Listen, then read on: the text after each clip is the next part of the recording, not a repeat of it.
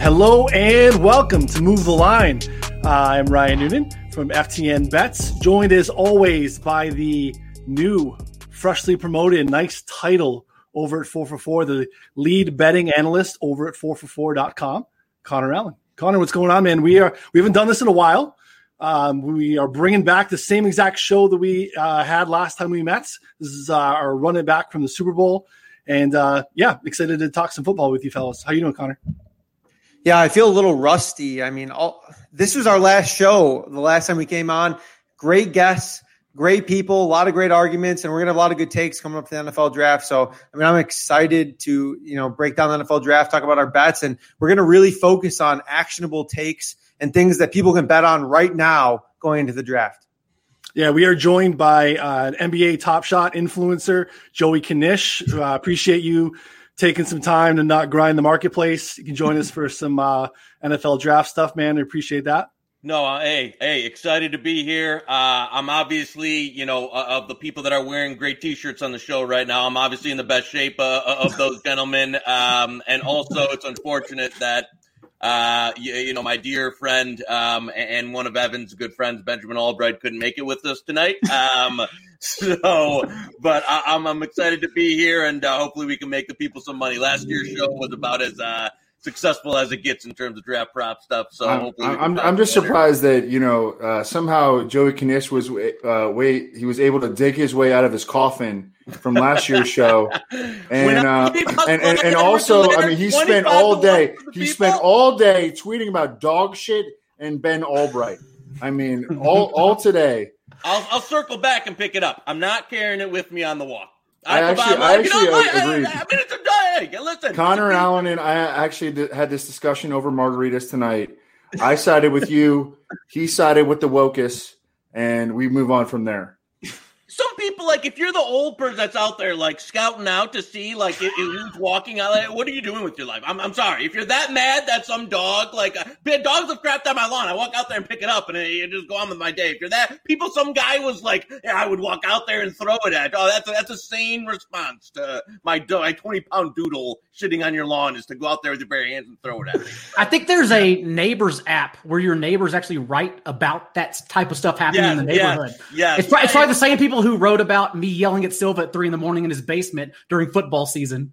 I'm close enough to a certain area where my ring app is just constantly shots fired. Um, they, that's about that's, unfortunately that's true. It, it's about 20 minutes away there. Uh, it's just constantly so I don't get the dog shit. Unfortunately, I'm not in the you know the Daigle uh, Daigle Woods there where the biggest thing going on on the ring app crime wise is you know dog shit shit on somebody's lawn. So uh, yeah, though I, I agree. We'll we'll keep that going forward though. It wasn't a popular take today. Speaking of woke, the wokest of the group, um, my fellow uh, wokester. Sometimes we get grilled a little bit too much for it. But uh, JD, I don't even know where to tout where you're from. You're from the your NBC Edge. I don't know what's called. It was so much easier. uh, I edge myself constantly. Yes, that's correct. Uh, NBC Sports Edge the Daigle and Silva reunion, as the chat is saying, we are all here. Uh, last time we were here together during the Super Bowl, as you mentioned, I recall Knish and I being very angry that no one supported our Byron Pringle prop, which, by the way, was the right side, although it was nope. the wrong bet. It was a losing bet, but it was the right side in the process, and we were going to put people in the right process again this time. Let's have over some some winners. Catch. That's all we had to get was over one catch. He caught the first ball of the Super Bowl. the first ball of the game. And last but not least, the big dog himself uh, established the runs. Evan Silva, what's going on, buddy? Yeah, and I just you know, as opposed to all you guys just talking smack, I, I wanted to act, add some actual you know actionable info here. Um, and I'm stealing this from Daigle, of course.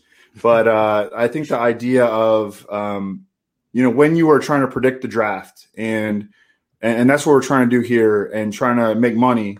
Um, you need to leave out your ego. You need to leave your ego at the door, you know. And I think that Daigle has said this better than anyone. And this is actually why he's been he, he's like Daigle has legitimately been pretty hot since you know since uh, Mac Jones outplayed Ian Book at the Senior Bowl, and and and Daigle jumped on Mac Jones to be the potential number three overall pick.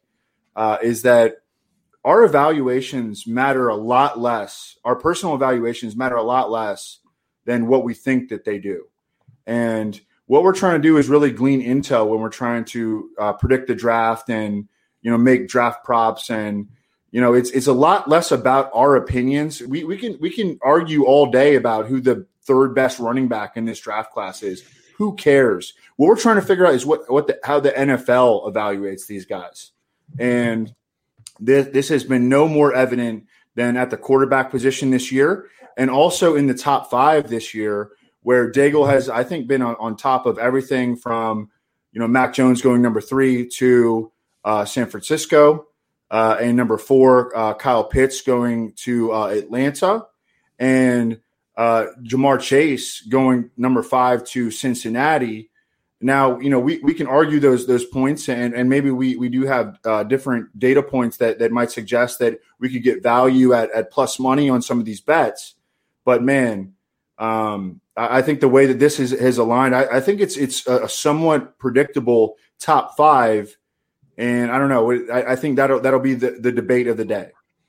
Yeah, I think that's interesting. So it does feel right. So it, that goes to your point about being in the bubble and feeling like you know we have evaluations that maybe are different in the Twitter sphere than maybe are in front offices, and and this year is is different than any other, even more so than last year. And I know Evan, you talked about this a lot, where you know we're so used to having that intel that comes from the combine and not just the measurables but it's those meetings and the you know the late night you know chitter chatter and i know that's been kind of Knish's thing too right like Knish's like the uh Lord Varys, uh, make a uh, you know somewhat dated reference. I'm assuming you still have your balls, but like uh, I uh, can't confirm. but like that was kind of your thing with the draft or uh, with the Super Bowl was like you know you had little spiders whispering, and you can get you know little things around you know props around the uh, you know color of the Gatorade or the over under on the national anthem. It's a little harder to get some of those whispers when we don't have the combine. So um, I'll kick it back to you, Evan. How have you handled this year? Again, knowing that we kind of feel that the way things have shaped in the last couple of weeks, that the top five somewhat feels a little predictable if there aren't any trades. Yeah, I mean, well, last year was actually wound up being pretty predictable. I, I made the dumb mistake in my mock draft of, of, projecting a bunch of trades in the top 12. And like, I don't think there was even a trade or maybe a small trade you know, once in the top 12 last year. And so I had the worst mock draft that I've had since, you know, in, in like seven years. But um, I think that, uh, you know, we're, we're, we're, it's, it's a very limited information year, beginning with the fact that so many of the, the elite players opted out in 2020. I mean, Ja'Marr Chase didn't play, Penei Sewell didn't play. Trey Lance and Mac Jones only have 17 starts apiece. You know, Davis Mills, a guy that might that people some people might think might uh, sneak into the back end of the first round. He's 11 career starts, you know. So the the the and there was no combine. I mean, even last year there was a combine. It it it went down like right before you know the the pandemic the the heart of the pandemic hit. And but I mean, at least like people gathered and, and we got some information out that way.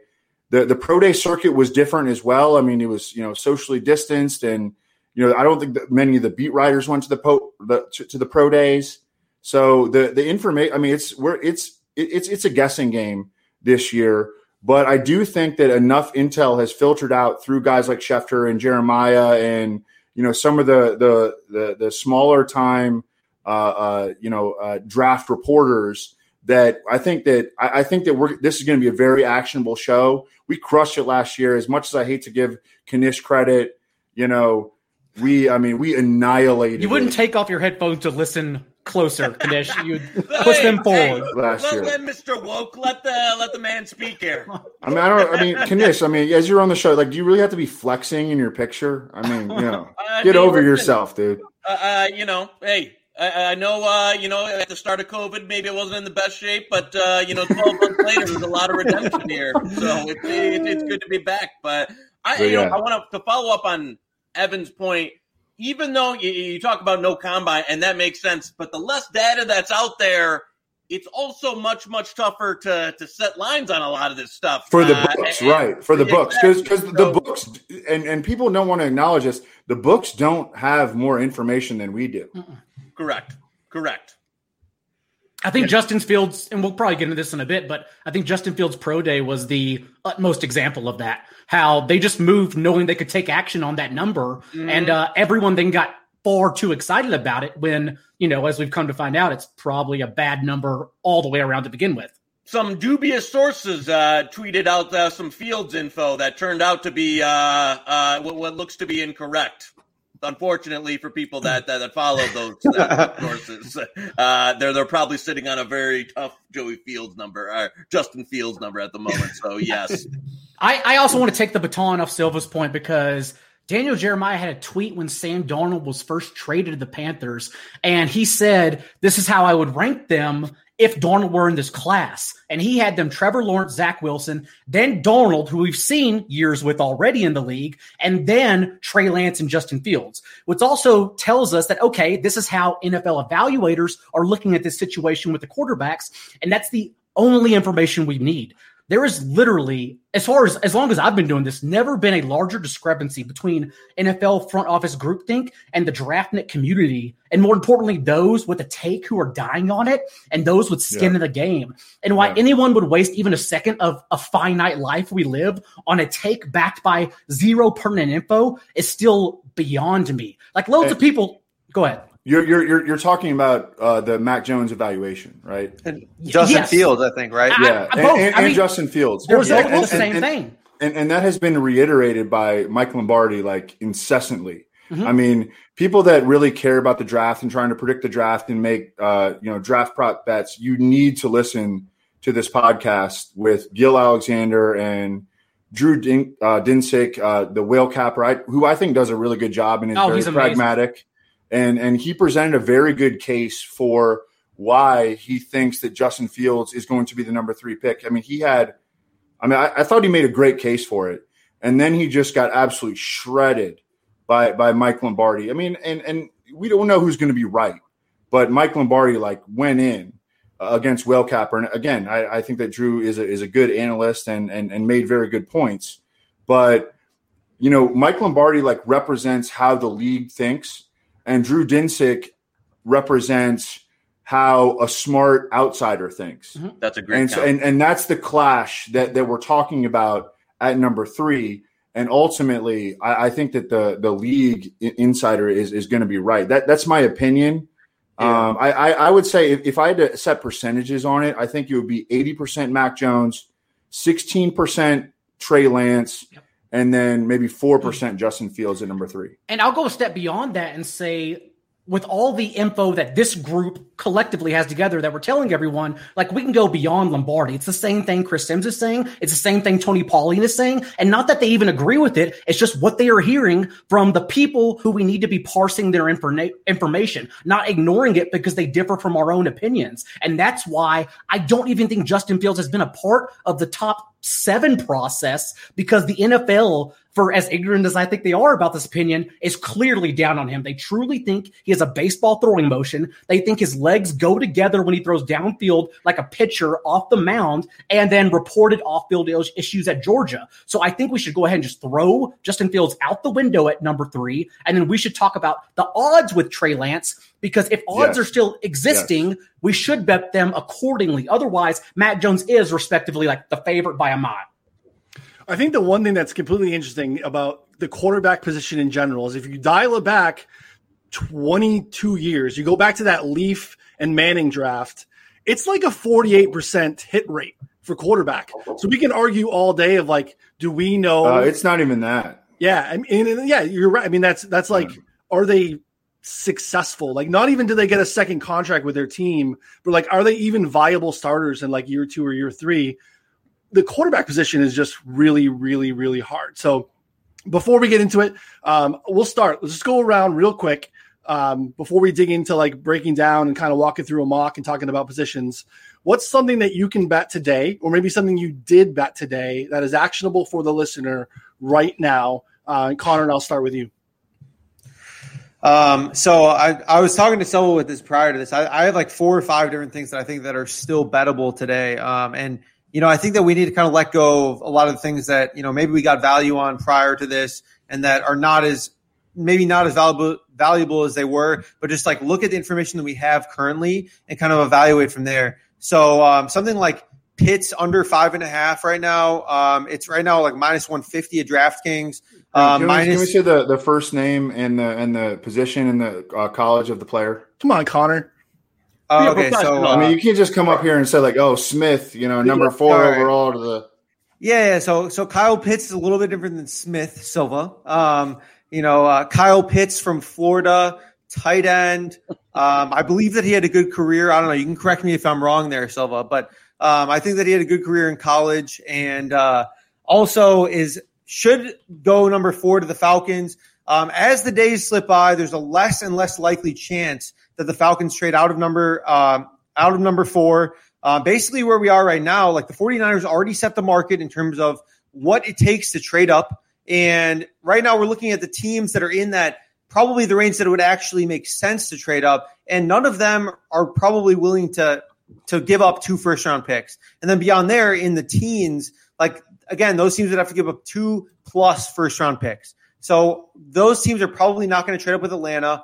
And right now, all we're hearing right now from Atlanta is that they're going to take Stan Pat and take Kyle Pitts. So right now, minus 150, you're getting uh, Atlanta take a tight end. I think that that's still actionable for sure. And that's that's probably one of my favorite bets left on the board. And that something that I think that you can actually wait on. Like right now, you don't need to take that right now. But as the days go by and as the days progress, like if you're going into the draft and this is still sitting at minus 150, minus 160, even up to minus 200, if they're if they are betting at the if you're on the draft day and they're still sitting there at minus 150 or even less than minus 200, I would take Kyle Pitts to go to the Falcons. JD. Uh, feeding off that, this is not my favorite one. I'll say another one really quick, but also the exactas on DraftKings and I believe Fox Bet as well. I think are still pretty good to go Lance Pitts. And again, if these odds are in your favor, uh, Connor and I and a few others were fortunate to get it at 16 and 12 to one. But I believe even the exacta of Lance Pitts, Ja'Marr Chase to, at number five to the Bengals is now like five or six to one, which probably isn't even worth it at that point. Um, but also Mac Jones is still three to one if you want to throw that in that exacta. But I think over four, and I don't know. You're gonna have to you're gonna have to let me know what it is right now because I haven't looked in the last like ten hours. But over four and a half receivers, if you can still get it at good juice. Um, Elijah Moore first round, I got it plus one ten. It may not exist anymore strong, but uh, it sounds like according to Mel Kiper's most recent column that almost every NFL team views him as the number four receiver off the board behind either Jaylen Waddle or Devonta Smith. So Elijah Moore first round is almost a lot. No, no, I mean you you got great odds. Now we're, we're looking at this. I have this on the screen minus three hundred five for a Elijah. Oh Moore. Jesus! Okay, Yeah, so at Don't that point, that. I don't I don't think that's playable. Um, I mean, I think you so probably give find a it better over under. Oh, okay, I'll Stale throw- trash. Stale Give us trash, I something know. to bet, Johnny. Uh, I may Fuck actually have to pass. I actually may have to pass it then Knish thing because I think I only have the odds from like twelve hours ago. Uh, Sewell over six and a half if it still exists too. By the way, um, the juice also is probably ridiculous on that one. No, I think that exists. Oh well, Sewell over six and a half is almost guaranteed. Ganesh, what do you got?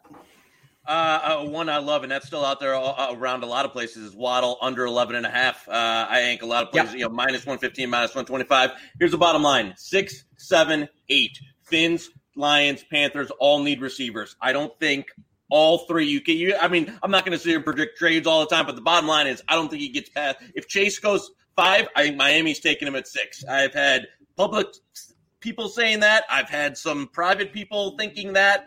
Um, and, and even if he doesn't, even if there's a trade back, uh, I think you've got the Lions right there. You've got the Panthers right there, ball few receivers, and you've got the Giants at 11, who I know they've been connected uh, in some more ways to Smith. But the bottom line is, I don't think Waddle's athletic profile, when you look at him and the explosive, what he meets in the NFL, you, the injury might have put him a little bit off kind of the, the quote unquote radar last year. Uh, but it's a top 10 talent. I, I don't see any way he's falling outside the top 10. And I think he's gone at six to Miami. Uh, I am large on under 11 and a half, and that is pretty widely available right now. You know, Me some too. places dipped to 10 and a half. Me too. Uh, DraftKings for a while offered Devonta Smith versus uh, Yes. uh, Yes. uh, Jaylen Waddle straight up.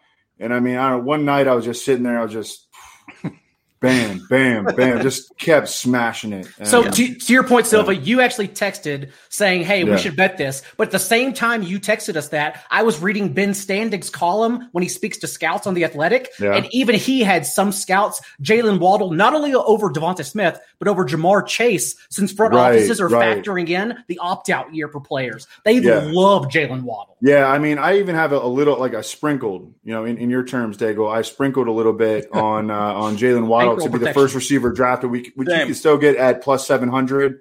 I don't believe in it, but I don't think so either. I, But but I, I I like to have you know a hundred dollar sprinkle or whatever on it.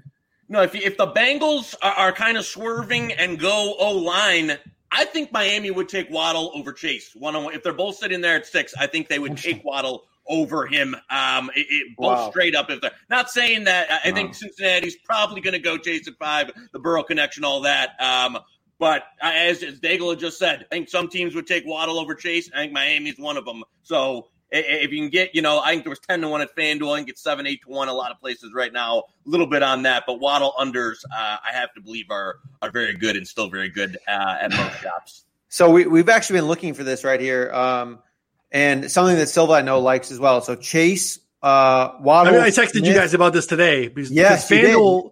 FanDuel, Yep. Openings, but Elijah Moore is not available, unfortunately. Yeah. It seems So- to be the consensus. McShay was saying it today, even that he see everyone he talked to over the last three days has Moore as their wide receiver four. Yeah, so so it's an, an exacta order. It's uh, Ja'Marr Chase, Jaylen Waddle, uh, Devonta Smith, Elijah Moore as the one first, second, third, and fourth receiver. Forty to one right now on Bovada. Um, you know, it was not available on FanDuel. I think it was actually a few days ago, but it's not available right now. Uh, if you have an offshore, I think that's interesting. I know that Silva, you know, is interested in that uh, or was. I think the biggest issue is that it's between Elijah Moore and Rashod Bateman. Um, and I, I don't know who's going to get picked for it. That's the So here, issue. I'm gonna, I'm gonna, I'm gonna push back on that because I think that we think it's between Elijah Moore and Bateman, and Yeah. one guy who is not popular in our Mhm. circle is Kadarius Toney. Right. And I know we don't love him, and he broke out late, and he broke out. He had just one good year, and like he Trask kind of broke out, and he had a nice tight end to do it too. But like teams love speed, and there are enough teams that seem to love Toney, where we might not like him over Moore or Marshall or Bateman, but it only takes one, and he's very much in the mix as that wide receiver four. So Is the number for wide receivers? It's probably past four and a half, right? Because Baltimore trade messed it all up. it's four and a half, but it's juiced up pretty severe. Yeah, okay, yeah. Because Baltimore trading, getting another pick, essentially secured five receivers going in the first round. yeah. Yeah.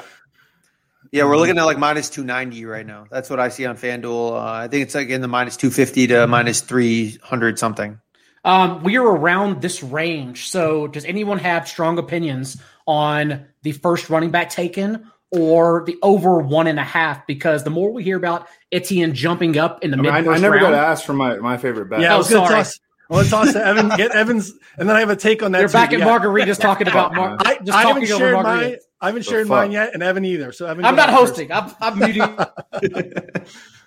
Daigle, you're a damn good host, though, so it's fair. Uh, Evan, favorite pick right now that we can go hit. Yeah, I think it is. Uh, well, it's a, a combination pick here, and I think it's Eric Stokes to be um, under whatever his prop is right now. I, I know we we've hammered this down because it was at like I don't know, depending on where you look at it was, you know, the the best you could get was like 44 and a half or something. And I think now it's down- down to 41 and a half or something. I, I would still hammer the under on Eric Stokes where he's going to be drafted. He had a great season last year at an SEC school. He's got plus size. He ran 425, 427 at his pro day. He's going. I think he's going first round. I think he's going. I, I had him in. I had a, uh, uh, did my my mock 2.0 today. I had 22 overall to Tennessee. Um, and then yo, look look at this back end of the first round, and this this this is the combo play here because it's over the number of cornerbacks drafted in the first round. And I know I look I know everybody loves to mock a bunch of you know receivers, kind of scrubby receivers, you know guys who weigh less than 190 pounds, you know, in the back end of the first round. But let's let's look at the, these teams that are drafting. All right, uh, the Bears at 20, they could definitely use another corner after cutting Kyle Fuller. The Colts need more cornerback help. The Titans are trying to at number 22 are trying to build rebuild their secondary. The Jets have needed cornerback help at 23 for, forever. Uh, the Steelers need cornerback help. 25, the Jaguars need help everywhere. The Browns, the, the worst uh, part of their roster last year was their pass defense. They're at 26. The Ravens are always trying to solidify their, their cornerback uh, and their secondary in general. At number 28, I've heard the Saints love Caleb Farley and might even be willing to be tra- to trade up for Caleb Farley. They're obsessed with getting this cornerback out of West Vir- or, uh, Virginia Tech, who everybody hates because of his back injuries. The Packers need another cornerback at number 29. The Bills, one of the weak, one of the weakest spots on their strong roster is pass defense. They could use cornerback help. Back to the Ravens at 31. The Buccaneers could go anywhere at 32. I think that we're going to get uh, an onslaught of, of pass defenders late in the first round and over four and a half cornerbacks. Let's smash it together and let's all get rich and then buy a boat and uh, not not invite Knish. I mean that that's sitting at minus one twenty four at, D, at DK right now. I mean that's that that's not bad odds at all. Yeah, love it. And there's like Asante Samuel. There's so many guys that are in the mix for that spot. We just need one of them. It's kind of like the same thing where we don't have to land the guy. We have four locks. Right. We just need that one. well, we're we're gonna get. I think we're gonna get Farley, Surtain, Samuel Jr., Jaycee Horn. That gets us to four. Greg Newsom, Newsome, takes us to five. I mean, it's and and then we get Stokes. I mean, we're we're gonna smash this over, fellas. Let's let's get down hard. Let, let's and again, buy the boat. No Knish unless he, he can pay his way on.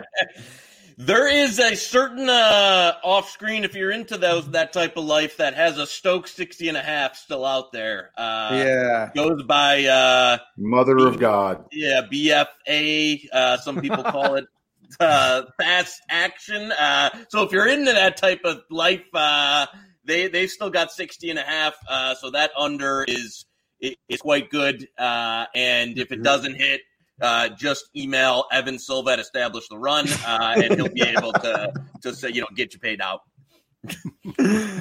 oh, absolutely love it. A couple that we kind of touched base on and, and floated over real quick. I, that's still available. I think that's a great one. The Stokes one's amazing because you got so much wiggle room. Like Evans, you know, mocking him in the first round on FanDuel, it's 47 and a half still. Mm-hmm. Um, that is is really really nice. And Ja'Marr Chase is it's still just minus 122 um, under five and a half on FanDuel. And that's that's juiced up pretty significantly on DraftKings. But like we all think he's going five, uh, minus 122. I made a significant play on that today on on FanDuel. Absolutely love that one. So I'm gonna circle back. Uh Daigle transitioned us nicely. And I heard something today. I know that I believe uh, Connor Evan Daigle and I all have uh, Etienne as the first running back tickets, I believe. And uh, I heard McShay I'm was starting talking. to get worried. I'm starting to get worried. I, and okay. I had high confidence there for a couple weeks. I'm starting to get worried.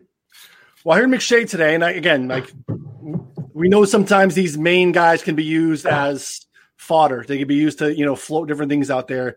He was talking about Buffalo being really bullish on Etienne and wanting to get ahead of 23, 24, 25, where you have the Jets, Steelers, and Jags, kind of some spots where you're seeing that first running back start to get mocked. They want to get ahead of them so they can lock up Etienne as their first guy. So, uh, Daigle, I'll kick it to you. You were tossing into the group. What are your thoughts? Are you starting to get nervous like Evan is? Do you think that that's still actionable at its price? The safest play, still in my opinion, is Etienne under 35 and a half. I don't know. What is it right now? Is it moved into the first round? It depends on the book. We're, okay. You're looking at like 32 or 33. DraftKings actually moved it down to 31 and a half. 31 and a half still safe in my opinion. Uh, first running back drafted. If you want to just have an underdog and sprinkle some on, I still support it. It probably will take someone trading up. It's going to come down to who's going to beat number 24 because we all know the Steelers are going to go Najee Harris. They're not even trying to hide it anymore, despite the fact they have holes all over their O line. They don't care. They just want a running back. So is he going to get drafted for Harris? And where would that be? Is the question you need to debunk yourself. And while I'm having a hard time doing it, if the juice is still plus 150 or higher, I think it's a I think it's a good bet still. Yeah, but, but also one of the questions that we need to address here is is it is it just the the Pittsburgh media, which I have great respect for. You know, Gerry Dulac and, mm-hmm. and Ed Bouchette. I mean, they've been doing this for longer than I've been alive. You know, but um, I mean, are they kind of stuck in the '90s with Barry Foster and, and Willie Parker, and thinking that this is where the Steelers should go, and sort of promoting that idea? Versus, I mean, Kevin Kevin Colbert hasn't taken. I mean, they don't use early round picks on, on running backs. They they you know how bad their offensive line is, man. I know Your offensive line is shit, and you know that what I think that they should do. They should double and you know Joey Knish as a great prognosticator of the Steelers. Uh, what do you think that that how, how do you think the Steelers should should spend this? I mean, I think they should double down on, on O lineman. They should take a O lineman in the first round and the second round, as far as I'm concerned. No, I hear you. Do you think so? uh, We were trying to. I was talking about uh, with uh, a friend of a friend uh, the other day here. Um, one of the teams that could be, let's say, a Lance or a Fields fall. There's a lot of high prices on teams like the Steelers, the Raiders, the Colts. Do you think the Steelers could be one of those teams that if a Fields or a Lance start falling outside of the top 10, that decides to pull the trigger on a quarterback uh, or maybe trade up for in Well, with, with with the way that the draft park prop market is right now, and I think it's pretty efficient. And, and Connor and I were talking about this over margaritas earlier earlier earlier this night. Virgin or Um, uh, what kind of marks? Connor's 19, so yeah. it has to be. hey, hey, hey. I got Calm him a fake. I got him a fake. Um, no, but uh, no, it's it's it's a good point, and you know, with a lot of individual props right now, pretty efficient. Like I think I, I almost thought that we should make this show about long shots and, and trying to hit. You know, hey, would the Steelers trade up and get Trey Lance? I mean, that would be insane. You know, uh, the the the Patriots trading up for Justin Fields kind of went out the door with the reports today, but. I mean, that's the. I think that's the interesting stuff to talk to. You know, talk about. You know, starting with like eight to one to like forty to one. I mean, because you know, let, us be honest, Knish. Like, uh, what really made our show last year, and we we got plenty right, and people would have probably been profitable if, without this. But it was getting the first running back drafted, Clyde Edwards-Helaire, at twenty to one, and that just, I mean, that took care of any problems that you had. And if you didn't have any problems, then you were significantly into the green and and we were all on board with that. It was my original idea, and I want you need to open. that you need to admit that publicly. Well, because somebody cut the tape. I don't know. I don't think that was. I think Uncle K said he loved the Yanks and it was a great price, and we'll have to go back to the tape. At the end of the day, we were all on it, and we're a team, Joey Knissen. Stop trying to divide us. but um, but yeah. Anyways, so, I mean, like, if do you guys have any longer shot? I mean, you know, starting with seven to one. Well, Uh, I would know, say the- in- instead Yeah. of messing with the Etienne as the first running back anymore, we can go back to the exacta props that FanDuel has. Yep. And I think there's pretty strong consensus of what the top three running backs are. It's- we know it's a weak class, but on if Etienne is the guy, there's an exacta on FanDuel that has Etienne, Harris, and Javonte Williams, who's the clear RB3, plus 650. So instead of laying the you know, plus 140 or whatever's left of Etienne as first running back is getting that exacta prop closer to seven to one on Etienne because everything else seems to be easy to fall in right behind it.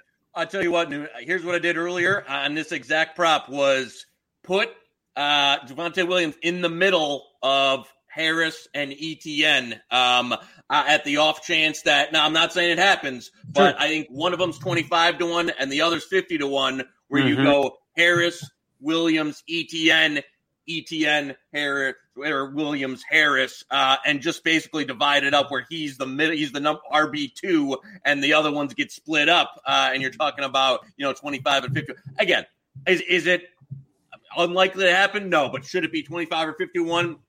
Absolutely not. Um, so I, I think he's kind of in, in that range where he could sneak into maybe an RB two uh, class, and, and th- those are prices absolutely worth playing there. Yeah, Connor's got him up on the screen now. So 29 with uh, Harris first and uh, 43 Yeah. with Etienne first. No, Still, yeah, Yeah. that's people. I hit I hit both gonna- of those actually. I hit both of those Knish. I mean, I think that's very viable. Like I totally agree. there's And- there are some teams that like Javonte Williams over, you know, just like like as as the RB one in the class. So Yep. you know, th- there's a chance that that that he goes over, you know, Harris or uh, um, Hor- Harris or Etienne, and then you know you're you're at a 29 to one or 43 to one situation. Yeah. And I mean that's way, way better than you know what you would expect. We're leaning more into what Evan was kind of talking about at the top, is we're leaning into the variance of the unknown and saying, all right, just because we're siloed and we think that it's definitely Harris or Etienne is one, like you know, Williams has some uh, pretty impressive season, and and uh, it only takes again one club to to like him more. So, um, Evan, is there anything that's in that mix in that range that's a long shot that's jumped out to you? Um, I I mean, I've been on Jaelan Phillips to be uh, drafted way uh, you know above market for a while and but the market has really started to adjust to yeah. this. Did you see the McGinn article today? Uh, no, so not he, yet. 18 personnel people, personnel executives, all that. Oh, they asked them who would you have number one off the right. board for the defensive line. 13 of the 18 went That's Phillips. big. That's big. Yeah, That's three and, went know, Greg Rousseau, one Paye, and one I forget get the other guys uh, there, but 13 of the 18 had Phillips one. Um, and I'll tell you, uh, uh, for a guy that that watched Michigan football way too much the last few years, um, I never Kwity Paye is not a double digit NFL sack guy. He, he, he, he was like a six sack guy in college. Yeah, like he, he's a he's a very very mid level to be proud. Phillips, right. the, the, big question is he had the concussions at UCLA. He was medically retired for a minute, came back. Yeah. Uh, but in terms of talent, there there is no one guy can be you know a, a 15 sack guy in the NFL. The other guy maybe is, is, like a you know a five or six sack guy. Yeah. Um, Greg Rousseau seems to be um, it, it, like Justin no, Fields Gre- on steroids with exactly. No, because yeah. because Greg Rousseau also first of all he hasn't played in two years. Second of all, it seems to me that the NFL media uh, draft media industrial complex is much higher on him than are the actual teams. Totally and the actual teams believe he's like a two three, whereas you see him show up in mocks. I, I didn't even put him in my in my in, in my in my latest mock as a first rounder. I don't think you don't think he's going to go first round either. There there is. I mean, he, much. he might, but I I'm going to kind of bet against him because I know he's going to be in a lot of other first round mocks and that's a way that I might be able to get an edge a little bit. Well, Rousseau also falls into the late red flags, like medical flags that teams are now receiving. Like they're just now coming on board with medical issues. That's why Terrace Marshall's now suddenly getting pushed down. That's why other cornerbacks are like Caleb McFarley, even though you said the Saints are high on him, are, are suddenly getting pushed down because of the medical issues. So uh, someone has to slide in there. So that's why that's why it actually makes sense what you're saying, honestly. Well, I think the Panthers at number eight are really interesting because, I mean, they could go a number of which ways, but they could also take a pass rusher or a cornerback. Jaycee Horn is, you know, from right down the street there. And, you know, I, I, think him to be the first defensive player drafted, like that's all he'd have to do is get drafted by the Panthers, you know, his, his hometown team. Uh, and he's checked every box. He uh, matched up with number one uh, wide receivers in college. He crushed his pro day. He played in the SEC, he played right down the street from Carolina. It's a huge need. The Panthers suck at cornerback. Um, and then he could also go number 10 to Dallas.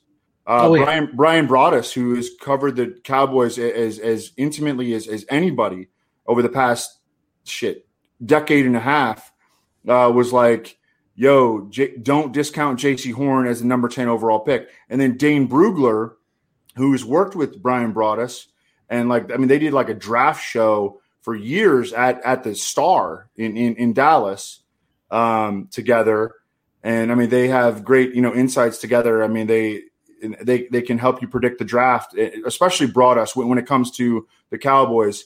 Uh, Dane Brugler was like, "Yo, Jaycee Horn is going way higher than anybody thinks," and him to be the first defensive player drafted, which I know it, at one point it was like seven to one. Now it's like three and a half to one who cares? I would I would say keep hitting it. Uh, and also, if you could find a prop where you can get just the Panthers to take Jaycee Horn uh, or uh, or Jaelan Phillips, I mean, I would bet them both because you know, I mean, if, if you hit one of them, it's it's gonna it's gonna cover up a lot of mistakes and it's gonna put you deep into the green. I listened to Tony Pauline's interview with Ben Standig earlier today on their podcast, uh, Standing Room Only, and uh, Standig was asked where he thinks what he thinks about Carolina right now, and he said logically it would be Patrick Surtain. But the issue is, from what he's hearing, is Justin Fields. And so that brings me pause because that means he's even putting aside his own like logical thinking and saying, this is what I'm hearing right now. And so I'm very confused on what the Panthers could do because it could be anyone. And to your point, I've also heard Horn is neck and neck with Patrick Surtain at, that, at 10. Well, you know, as, as, you know, a guy, I mean, we've got a, a Lions fan, you know, essentially a, a, member of the front office may as well be. He works hand in hand with Chris Spielman and, and John Dorsey you know, we we've got to get Joey Knish's motherfucking take on who are the Lions going to select at number seven? Are they going to trade out? You know, just I mean, just speak on this, please, Joey. Well, I would say it, it's uh, not a, not to cop out, but it's tough because you're getting a totally revamped front office here from, from like the top down of like a, a total clean out. Um, I don't think quarterback is in play at all. Brad Holmes was the guy that got the Rams to. This is horrifying as a Lions fan, but he was the guy that got them to was like the leader in the clubhouse for them to take off when he was at the Rams. So I think he gives them the full shake. I don't want to say it's tough to say they're going to take a left tackle when they just re upped with, with Taylor Decker. Um, I think trade out's a real possibility. They, I'm sure they would like to. Um, I think Waddle, if he doesn't go to the Dolphins, is in there. They probably got now with the, the worst wide with letting Kenny Golladay go and Marvin Jones go, um, uh, like the worst wide receiver corps in football, or at least a bottom five. Yes, uh, definitely. So if they're going to stick there uh, and Waddle's there, I think that's a real possibility. I think corner, even though they lost, uh, they dropped all their veteran quarterback. The team is so terrible that you can't really nail it down into like there's so, it's not like you know a normal team where there's like oh well three four positions to need. It can draft like every position on the field. There, there's really no. I mean, this roster. But by by August, you know, uh, Knish will have talked. I mean, uh, we got to no. go. We're, we're taking the over on their win total. Hey, Smashing it. Sleeper, playoff sleeper. If a four and a half pops you put Jared Goff Knish, stop it. Stop it. Stop it. Quarterback, it. Quarterbacks don't bite kneecaps. That's that's uh, my analysis. Hey, listen, new culture, baby, toughness. Hey, nothing's ever gone wrong in Detroit drafting a receiver in the first round. I mean, that's been uh, no, Yeah, that's the thing. You just keep doing it. Yeah, that, that's really eventually, you know, it's such a luxury position. I mean, eventually they got Megatron, you know, and then they he did, retired early did. on him, you know. Well, that I tell you, I mean, he, he, made the smart decision of, of getting out uh, healthy. Out they're, they're starting receivers if the season began today: Tyrell Williams and Breshad Perriman. Right. And Which is Kalif, Kalif Raymond. Don't forget him. Quintez all, Cephus. All deep receivers, and Jared yeah. Goff never throws deep. It's really interesting. Yeah. exactly. A lot of bubble screens. Very excited. Yeah. We're buying uh, Hockenson stock, apparently. Uh, Connor oh, Wilson. yes, we are. I mean, but let's let's not that let, let us not let that out loud. Yeah. Uh, uh, Connor, what else do you have? Is there anything else that's uh, super actionable for you today? Is in the mindset I, of what Evan's talking about that's maybe a little bit deeper that you're willing to, to sprinkle? Um, deeper, not too much. I think so. You know, it, it's tough to kind of realize, but for me, I'm really confident in Pitts going four and Chase going five. So I think that related to that, you know, we can kind of uh, develop some longer shot outcomes right now. And I know we're getting at this point, we're getting the worst of the number. You know, like but we've talked about it in, you know, via text. We've talked about it in our own, like, you know, personal, whatever companies we work for. Um, so, you know, there's, there's multiple different exact outcomes here that I think are in play at three, four, five, because realistically, like Daigle, I mean, we, we don't really know who they're going to pick between, um, Mac Jones and Trey Lance. I think we lean Mac Jones, but, you know, both of us played, um, Mac Jones, um, Kyle Pitts, Ja'Marr Chase, at 345, as well as Trey Lance, Kyle Pitts, Ja'Marr Chase at 345. Um, originally, those opened up at you know five and a half to one and 16 to one. Uh, now those are down to two to one and six and a half to one. But realistically, like I think that those are still playable. Um, you know, like for you know, if we forget that what we already got, and it's tough to do because I already have action on you know the way longer odds that I think are way better. Um, but if you're just betting on it now and you're just looking at it for the first time, like those are still good because I realistically, like I think that those those actions are going to play out. And there was a lot of talk last year about how because there was no like official combine, scouts weren't able to talk, teams weren't able to talk, and the trades weren't able to develop. And then the result was that there weren't that many trades in the top like 10. There weren't that many trades just in general. And you know, I think that's kind of the same thing here is that like teams haven't been been able to talk as much and that like th- th- that isn't really a talking point in this in this uh, instance. And while I do think that you know there's a chance that a team trades up with four, it doesn't really match up with like what they'd have to give. Um, so I mean, they would have to be ready to give up like two to three first round picks at this point for any team willing to trade in the first. I, I don't think that's something that any team within striking distance is, is willing to give up. So for me, I think I like those two bets in, in terms of long shots. I took some. Uh, I think Silva mentioned it while I was gone. Some Jaycee Horn to the Browns. I took some Jaycee Horn, first defensive player drafted. Um, you know, Elliot Chris has been on that for weeks now. Um, and you know, him Knish also tweeted about that. Horn under 13 and a half. It's Yeah. even even at minus juice, like a minus 120, Yeah. it's still a terrific bet. Yeah, I, there's some there's still some credit shops uh, floating some Jaycee Horn at minus 200 and at 13 and a half like the Chargers have basically been a backstop for him. I know the Broncos are interested. I know the Giants are interested. I know the Panthers are interested. I know the Carolina the uh, um, Cardinals are interested in trading up potentially for Jaycee Horn. Like those are all teams that are interested in Jaycee Horn. I know the Cowboys view it as like closer to a 50-50 split than what the media is portraying it as. So like those are four to five different options under 13 and a half that you're looking at Jaycee Horn potentially being drafted. So um, yeah, I mean, I, if you can get any Jaycee Horn under 13 and a half, like really, realistically, anything under like 250, I would take.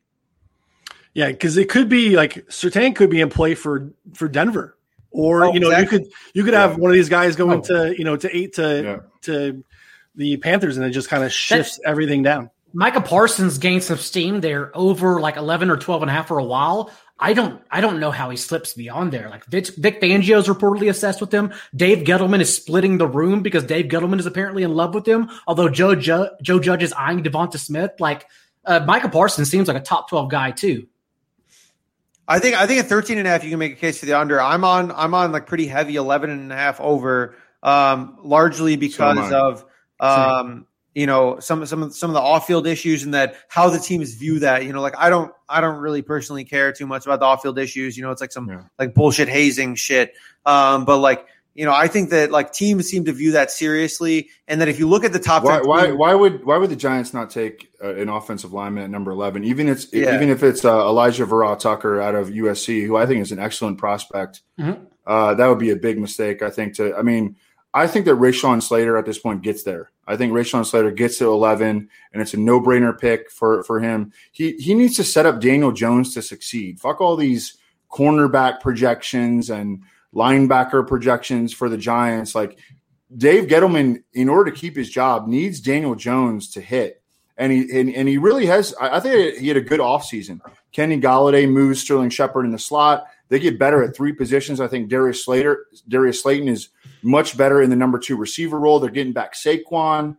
Um, they add, you know, another offensive lineman, and all of a sudden, you know, Daniel Jones is is, is in, in in a spot where he has no more excuses left, and that's Oh, yeah. what Dave Gettleman needs.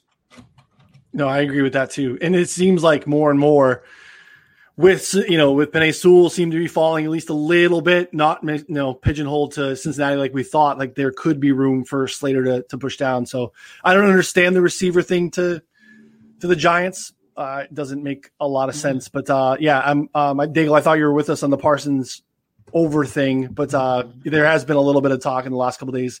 I know that Connor and Evan and I have some of that too. So I'm a, I'm in the minority though, and like I'm the only one who wanted to bet Mac Jones over Ian Book at one time, so it's no big deal. It's whatever. I mean, you're Wow. okay. So, so to be fair, though, like you know, I think we have to give credit that you were the number one Mac Jones supporter um, in the That's country. not fair. You were the number one Mac Jones supporter in the United States of America. He also that- said that DeChambeau was going to win the Masters, so and he Yeah. finished like plus I, six. I thought he should have been at least even to be the favorite, and then it turns out you do need that green book to putt, buddy. You need it. Yeah. did, anyways, did, did um, Knish jet? He's lifting weights. Don't worry about Yeah, it. Yes. no, All right, he's playing with his golden doodle or something. he's gonna knock out 15 push-ups from his knees. He'll be back. Wow. Back, baby. Sorry. Uh, Yo, yeah, get a Knish, couple do you think you could take Bales in the push-up challenge? Absolutely. Now, Oh, you know, he's got, my uh, you know, God. hey, Oh, Just coffin. You just built it. Ooh. Listen, he's, push-up No, challenge no, you could was- not, son. Was No, better you than not. Bales. He's That- trying to, you know, start a, you know, a, whatever, an NFT business here. Well, you know, some of us are still on the grind. So, Life is good. I think he finishes grinds. You know, could be could be worse. Not a not a guy I want to clown on for sure.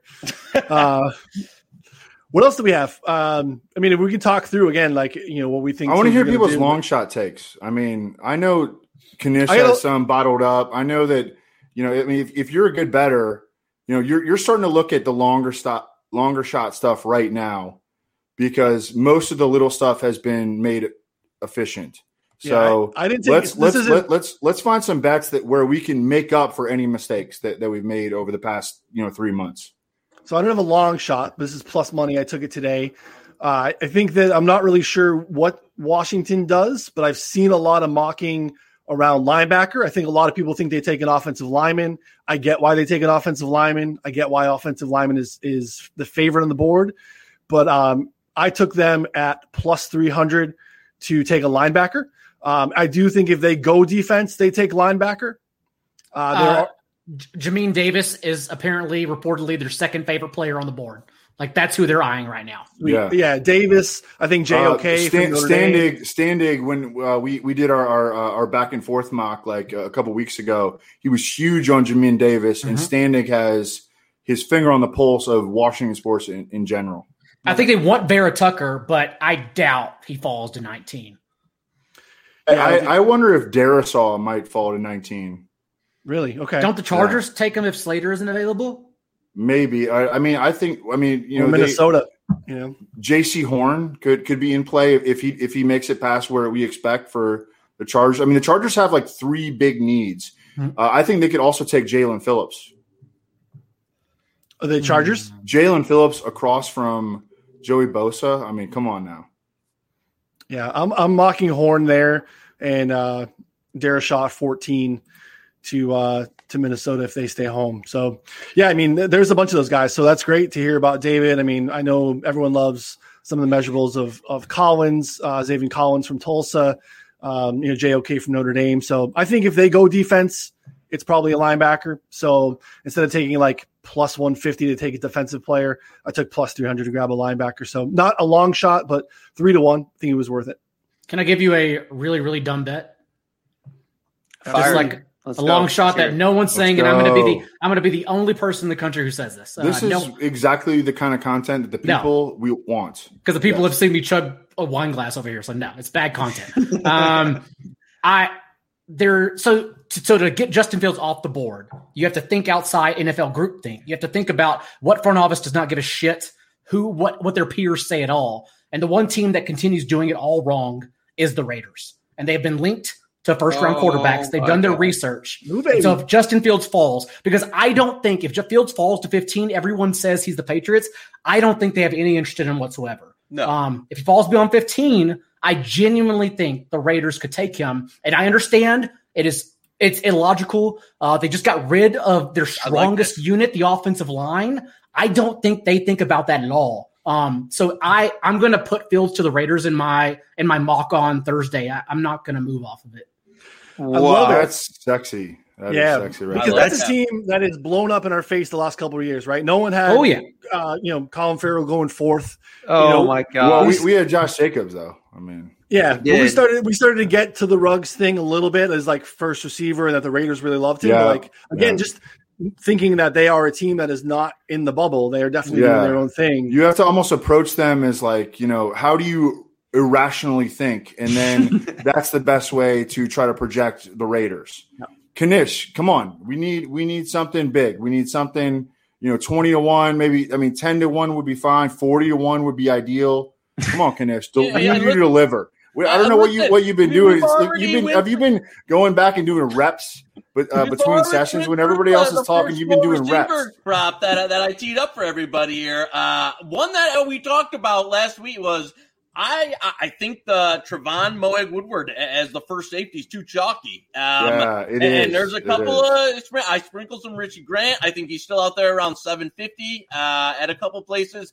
I don't even mind a couple of the you know uh, the real small sprinkles on on either a Paris Ford. Um, I, I think that. th- I don't believe in, in Moehrig Woodard. I I took some Moehrig Woodard over 24 and a half, over 26 and a half. Um, I, think the safety position is totally up for grabs uh, as far as first off the board. I think it's the only position where uh, you could see that either the first or the second guy uh, not being the pick. Running back is another one, but they're both down there. I, I, it's the position where I think you can see one of those guys, like Richie Grant being the the one that I liked, um, but even a couple of the other guys being in that conversation uh, to go off the board. Just the way that the, the position's been devalued in the NFL, um, and, and, there's no real elite player. So I, I, I do not buy into minus 400 uh, for Moehrig Woodard. I think that's insane number um, for him to be the first one off the board.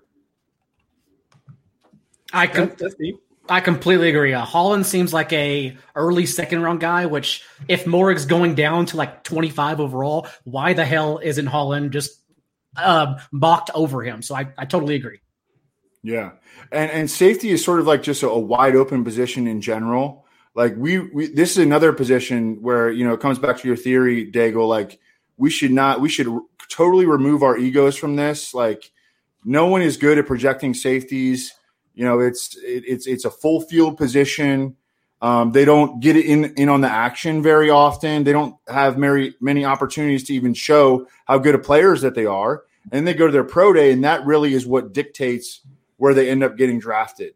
Um, so I don't, I don't know. I mean, I what about uh, Davis Mills, thirteen to one to be a first round pick? Oof.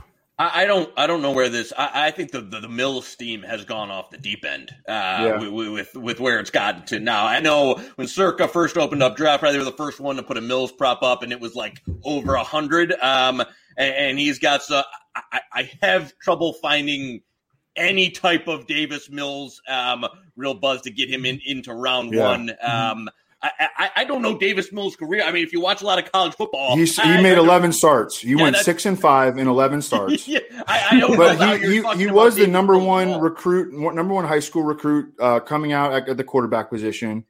And you look at like the Saints at twenty eight and the Bucs at thirty two. And I mean, I don't know. It I. I, I personally I would want longer odds. I, you know, if give me if thirty to one, yeah, you know, if you give me thirty to one, I think I'd take it. I'm, I'm going to sprinkle a little bit, but I, I, don't I don't feel great about it. All I've heard is that Washington is higher on much higher than him on Kellen Mond. Other than that, though, I'm pretty sure it's a toss up between him and Kellen Mond. Although the Patriots uh, reportedly yeah. like like Kyle Trask over those two. Yeah. Everyone's uh, Trask is uh, plus 800 to be a first round pick. I, at the end of the day, though, I don't think any of these secondary no. quarterbacks are going to make it in. I mean, none of them. I don't think any of them are going to make it in. Like it's it's it's like a historical thing. Like you know, none of all the every year there's always these late round guys. At, at first, we thought it was going to be Mac Jones. To be to be straight up, like I thought it was going to be Mac Jones was going to be a late round guy. But now at this point, we can see that it's not. You know, Mac Jones is going to be a top ten pick. Outside of those, you know, top five guys, I don't think any of them make it in the first round. Um, uh, that, Jack Miller, uh, friend of the show, brought up today Rashawn Slater. yeah, here we go. I, I, yeah, I think I, I touched on this. Oh, Look at this. I didn't know it was yeah. plus 800. That's a really good yeah, number. Yeah, double right here. No, yeah. No, he, he brought it up. It's, it's, yeah, it's a great point. And I and I, I love it because I, I had it in my mock even before uh, Jack's, uh, Jack Miller tweeted about it. But at plus 800, Rashawn Slater smashes a need for the Giants. I think it's very realistic that he could make it there. You know, that's a perfect range for where Rashawn Slater, I think, belongs. Um, eight to one. I mean, I think that's a sick bet. I'm, I'm, gonna, I'm gonna hit it again. I, I, hit it earlier. I'm gonna hit it again. uh, betting betting mid show is just you know good for the health, right? It's it's good for uh, good for everyone's bankroll. Got to do right. it. Uh, I, I was uh, I had Anthony Amico on uh, my show noontime over at FTN a couple weeks ago, and I thought this was really good. We talked through it, and I'm going to spice it up a little bit. So this is like Daigle's deeper one, maybe even a little bit more off the board.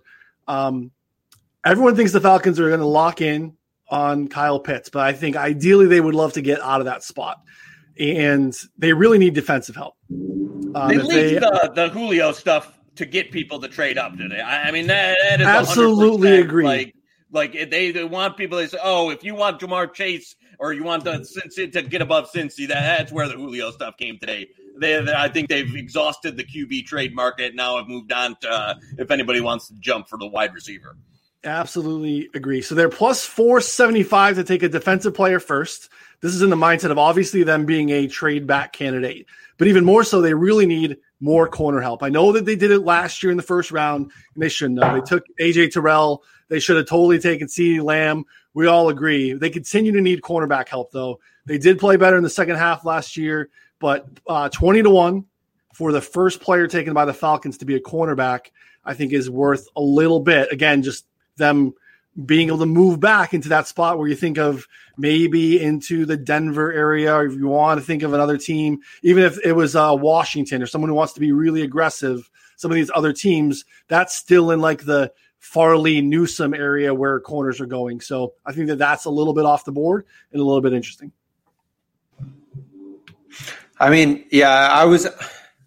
I was I was waiting, you know, like until like rumors steamed up a little bit about the Falcons trading down.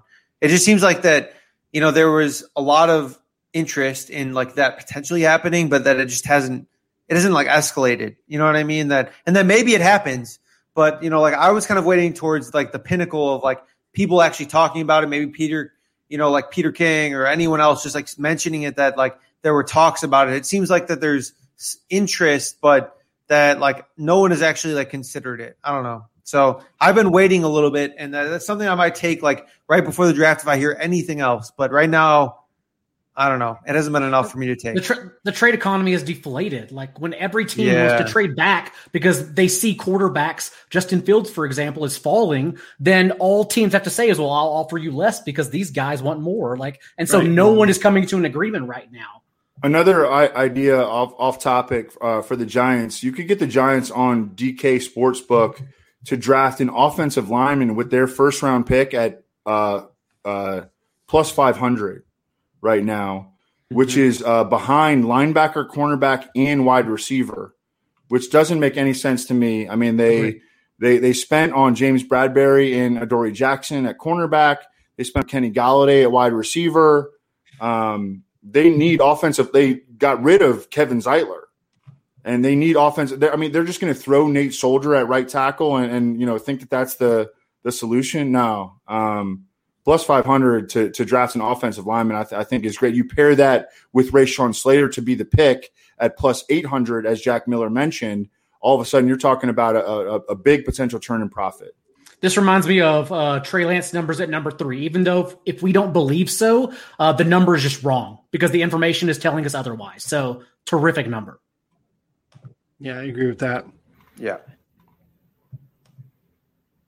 Yeah, I don't have a lot of other deep stuff off the board. I mean, I in my mind even like that that Falcons thing is such a reach, right? And it's twenty to one, and I'm such a, like a, in a mindset of like twenty to one in, in like golf odds. Like that's like a a top six guy on the board. Like, the, like I feel like the probabilities of that happening are so much more. I'd rather bet Viktor Hovland to win this weekend at 22 to 1 than the Falcons to maybe take a cornerback. So yeah. like, it's too deep.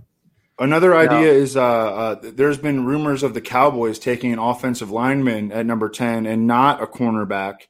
And you can get right now the Cowboys to take an offensive lineman at number 10 at plus 500.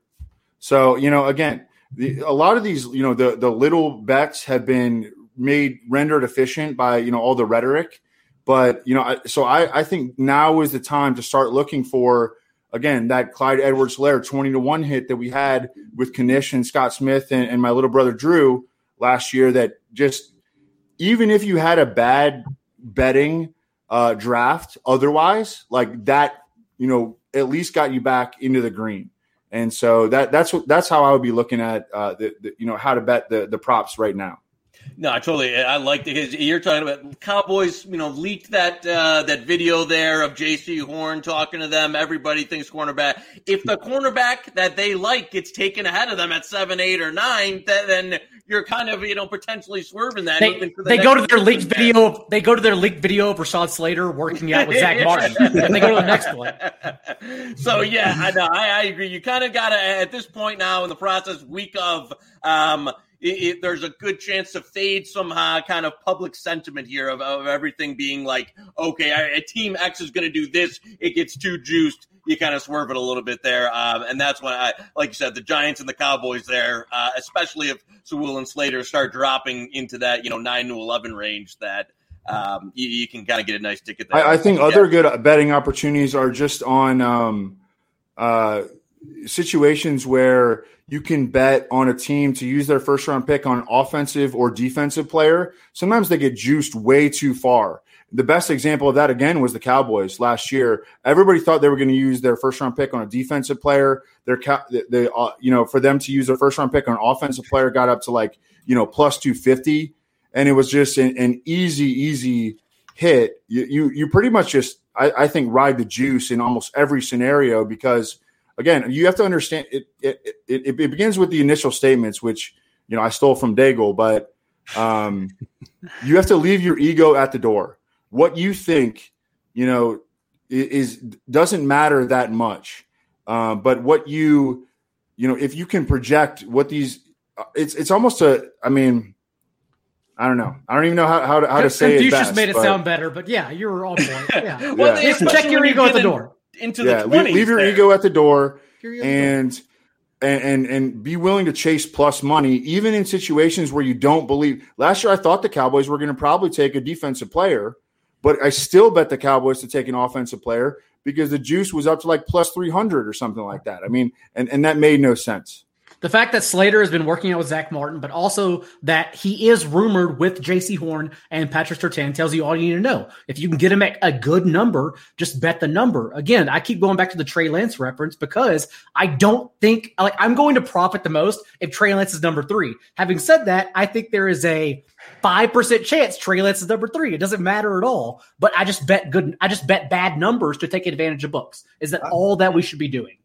I mean, we, we we've waited an hour um, so now, you know, we, we've weeded out all the, the people who don't want to hear the third overall takes, but we're going to give it. So what are you guys third overall takes? We haven't, we actually have not talked about this like barely at all, uh, which is good because it's mostly overrated. But do you guys have any good takes about the third overall pick? Like any, does anyone think that they know? I mean, Daigle has been on Mac Jones since day one and I mean that that's actually been the right take. That's it's actually been Mac, the right take. I, I think Mac Jones is a bum too. That's what sucks about this. But like I don't no. insert my opinion, whereas everyone else does. I just step back and let everyone talk. Daigle yeah. wasn't necessarily on Mac Jones. Daigle was more saying that he understood that what we thought was irrelevant and that front offices were going to value him. NFL rhetoric matters than us slapdicks who were just talking about fantasy football. They don't they don't give a shit what we talk about. Right. Why does our opinion factor into this at all? It doesn't. Um, we're all trying to make money. We're trying to. Knish probably said this before. We're trying to get paid or get laid. Thus,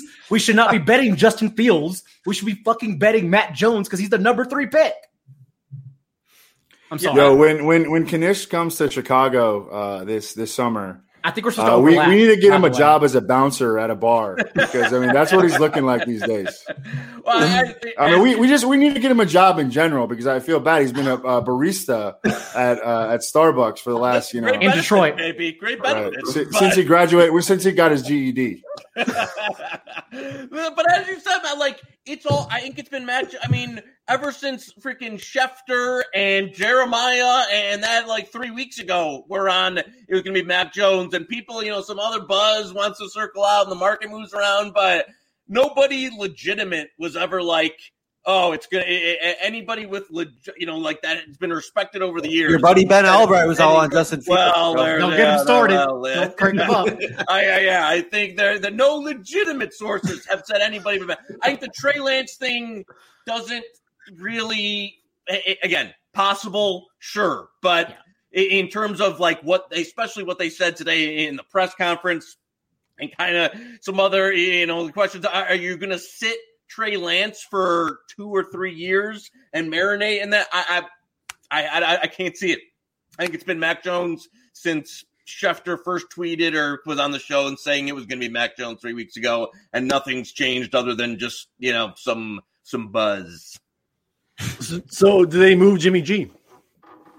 Oh, tomorrow. Yeah. I, they seemed yeah. very open yeah. to it today when uh, the the line was, "I don't know if anybody will be alive Sunday." So Yeah. uh, that's not really a ringing endorsement of your uh, starting quarterback there. I think he was mostly talking about Benjamin Albright, you know, with uh, Yeah. the take that he had about. I don't uh, think the Chiefs would say uh, if Ma- you asked uh, Reid if Mahomes is going to be the starter this year, he would say, "Well, I don't know if they'll be alive Sunday." So, uh, yeah, I um, I'm not too confident. If they you got a decent offer for Jimmy G, he's probably out.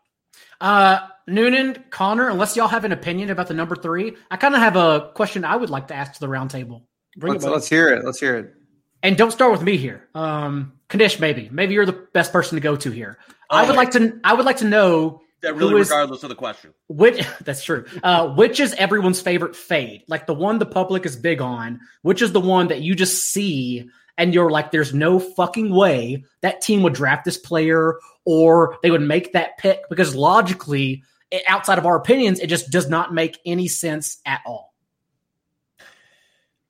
You know, I, I think the and it's gotten a little bit moved in, into shape now. Is kind of the, the public opinion of Devonta Smith. Um, uh, he was a lot. You know, obviously he has the Heisman Trophy, the great season. Um, Mhm. I, I'm, I'm I'm struggling to to get a. It, it would not surprise me to see him drop like i- into the mid teans, into the late teens. That's where I uh, got him. of a guy, a, a wide receiver, especially if that that Giants comp doesn't come through. Um, Thank I don't you. think he's a top ten guy, and then you kind of get into this this weeds of you know how far do, does he actually go? Uh, I mean, 166 at his height to play on the outside in the NFL um, when he doesn't have like electric electric physical tools. Um, yeah, he's small. it- yeah, it is is tough to to and you know he's i mean howie roseman is a very analytical guy like devonta smith when he plugs him into his uh his you know algorithms uh he's not going to spit out very very favorably you know in a- and a and, and that's at 12 and then draft. and and then at 15 i don't i mean Belichick could lean back on his relationship with Nick Saban and be like, you know, and Nick Saban will certainly cape for Devonta Smith. I feel like that's sort of Devonta Smith's floor. Would would would be New England at 15. That's where I have him. I love you both. Yeah. I mean, do you think they would actually take him though? Like, I Oh, and, and and and also Mike Lombardi, who has connections to the New England uh, organization, has talked about the possibility of the Patriots trading up to go get Devonta Smith. Mhm. So but I Those mean, they're, Saban, they're Belichick- notoriously bad for picking wide receivers. Like they, Those like, Saban Belichick bloodlines run thick though, man. Like all Yeah, the way. they do. Like the Joe Judge and So everyone, thick. like they just run thick. hard. almost as deep as like what- the Rutgers Rutgers secondary guys they love taking. But just as a Pats fan who's watched a lot of drafts, waiting for the end of the draft for my team to pick, they never pick. I'm just used to just stockpiling Yeah. second and third picks. So I would not be surprised at all. I think it's way more likely that they trade back than they trade up. Lombard, like I understand if everyone just scoffs at Lombardi's opinion, that's fine. But when he talks about the Patriots, you should listen. And he literally listed the wide Yeah. receiver, which blew me away. I did not even think they were in the market, but he listed wide receiver as their first and third priority. Basically, the trade up for Devonta Smith or trade back. Um, he said if they stay put, it's probably that means Smith is off the board and it's an offensive tackle. But it sounds like they are really eyeing a receiver to replace Edelman. And at his weight, at his size, that would be Smith. The Devonta Smith thing to me is going to be really clear. We're either going to be like, how did we miss it? Right? He he was absolutely dominant. Fucking awesome. and Heisman, right, he was awesome, right? Or it's going to be, well, yeah, obviously he was a bust because there's nothing in the system that showed that anyone that size could perform at the NFL level. So whatever side of the aisle you are on Devonta Smith, like you have Right. the built-in narrative to be correct. Um, I think it's going to be an interesting case. I, I I get what you're saying, Evan. I, I feel like with that team with Philly, like I have a hard time thinking he gets past Philly. But I also agree that maybe New no, no, England no. is I, I mean, I, I, I think I mocked him to Philly. So Okay. yeah. yeah, but I, but I mean, I, I think that Howie Roseman is going to like have to suck it up and be like, oh, it's not fitting in my, you know, analytical models, my algorithms, and we're my just gonna have Mike, to my Mike. Leone's And I don't know where he landed. I Right. mean, Low unless blow at Leone, poor guy. I love you, You know, Leone.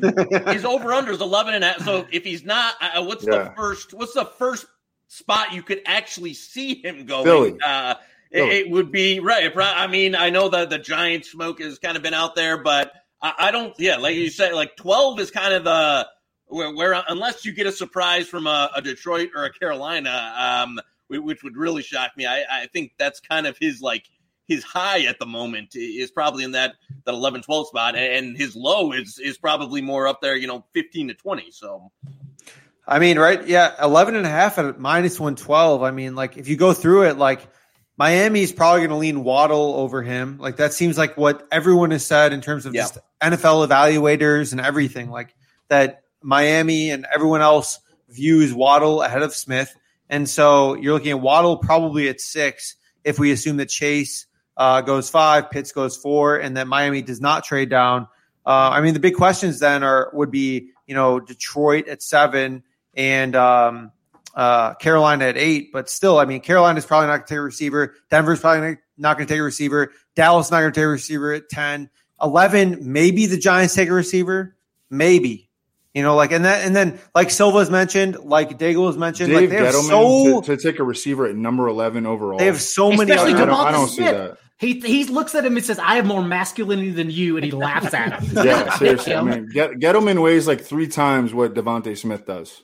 yeah. And I, and I say this as someone who weighs, you know, two times as much as Devonta Smith does. So I mean, yeah, you're you're really banking on it being the Giants versus anything else. So I don't know. I think that that could actually be a potential like points bet opportunity of like if Devonta Devonta Smith does not go 11, like he could fall into like 15 or 18 or I mean into the late teens maybe. And so I think that's a good spot. Yeah.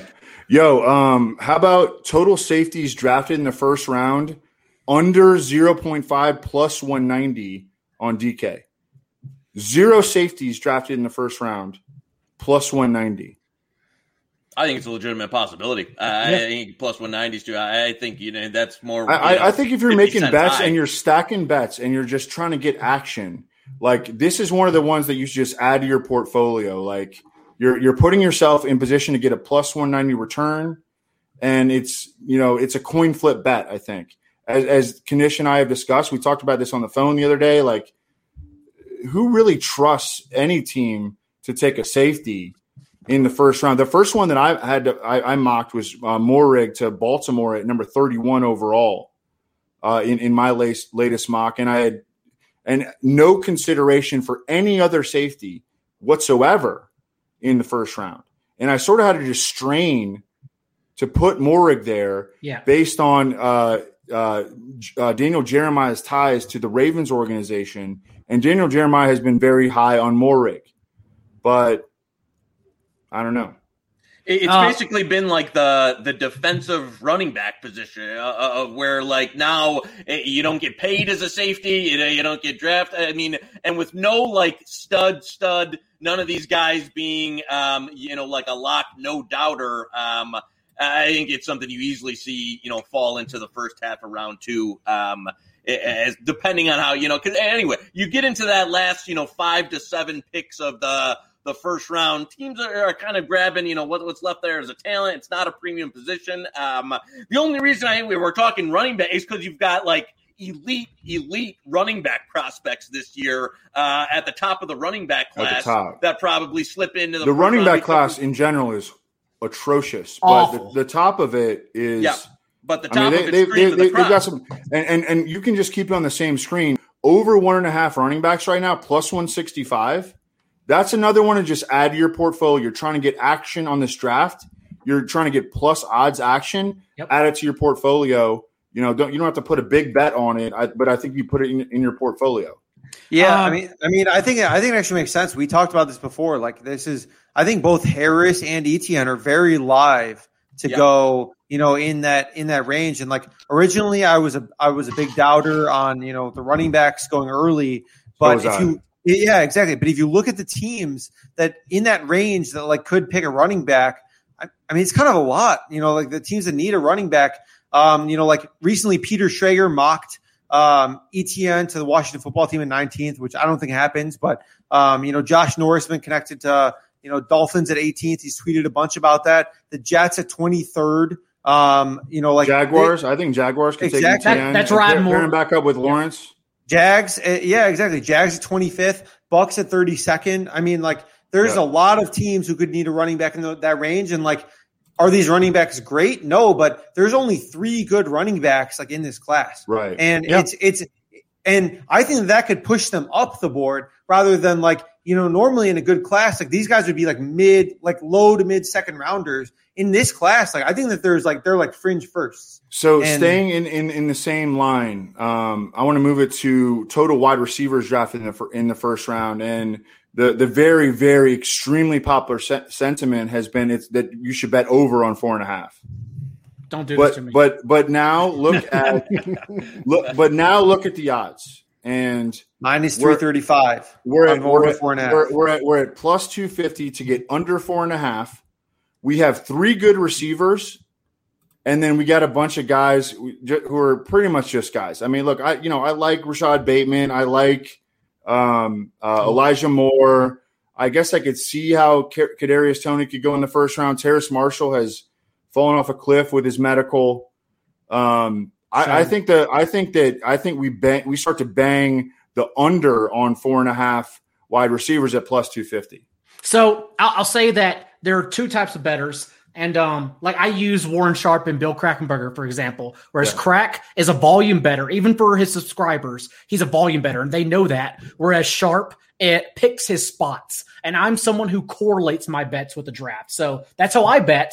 Uh, so I will not be doing that because I'm I'm I but I bet so far, especially with Elijah Moore first round, um, uh, correlates with over four and a half. But yeah, if you're just if you're scatter shooting, you should absolutely do that number because it's a very good number.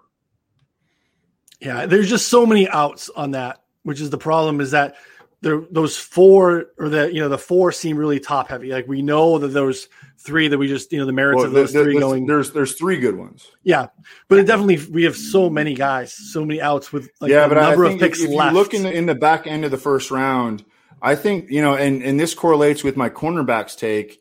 I think that those teams are going to end up uh, opting for cornerbacks rather than wide receivers. It, it's it's interesting that so many of those teams in the back end of the first round, really from twenty through thirty two, um, they could use a wide receiver or a cornerback. But I think that uh, the cornerbacks are are going to go in that position. It's it's a more valuable valuable position, and it falls off a cliff. Like you know, from the second. Um, I don't know. Um, it, it'll be interesting to see. It, will be it'll be a nice battle. No, I mean, I, I think it's it's way too overvalued at this point. Like, there's, you know, we were going through it today. Like, there's there's the top three receivers, and then there's probably Rashod Bateman, maybe Elijah Moore. Like, the, the, but both of them have to go for you to hit your bet. You know, and then like for you to feel comfortable, I think that you have to have another guy kind of in that fringe range where Kadarius Toney is maybe in there, but maybe you know that's what I'm, I'm, I think he's more of like closer to like early second rather than a fringe first. And so I, I wouldn't feel comfortable laying over four and a half wide receivers, in that everyone was comfortable with you know Baltimore trading up for that other wide receiver, blah blah blah. But like, do we really know that? Um, I don't think so. I mean, So- yeah, we, we don't know. I'll also say that Jeff Zrebiec, terrific reporter for the Ravens, um, also mentioned. Hopefully, this helps somebody out. But he mentioned because the Ravens have been linked to edge rushers, and he said no. Like, actually, if we're doing a mock draft, it should be Christian Barmore because the Ravens have prioritized getting a rush from the interior. And so, like the guy who would be the first defensive tackle off the board, that would be Barmore to Ravens at twenty seven. So um, that that may be interesting if you can Yeah. use that. No, I mean, so I think one of our listeners brings up a good point too. Is that uh, Terrace Marshall from LSU is also, you know, like he was a big Oh, first yeah. round guy for a while, and his medicals made him drop. So, like, I think that plays into that. If if he was more in the first round mix, like, I would feel great about four and a half. Uh, at this point, I I don't. Um, even though that you know Baltimore traded up, so Yeah, it pro- and uh, obviously I don't mind being on an island. Um, I'm pretty confident Bateman and Moore going in the first round. But again, um, at those odds, the juice I would never bet it minus 300. exactly, anyways to I mean, happen. minus, yeah. it's minus three hundred. You know, Yeah. like So we're talking about different juices anyhow. yeah, hundred percent. it's gone. But I, I'm I'm with Daigle. Like I, I would need it to be even better odds. I mean, you're looking at you know plus two fifty is what like a you know 27, 28 percent chance of happening. I will I would want a better number on it The, considering the, what I think happens. the Bears are going to fuck this up and take the fourth receiver, and then the fifth receiver has 12 other spots to go. Yeah. It's that simple. No, that's that that's absolutely the the danger that you run into. Um, you can still get Jaylen Waddle minus one sixty seven to be drafted ahead of Devonta Smith on DraftKings. Minus one sixty seven.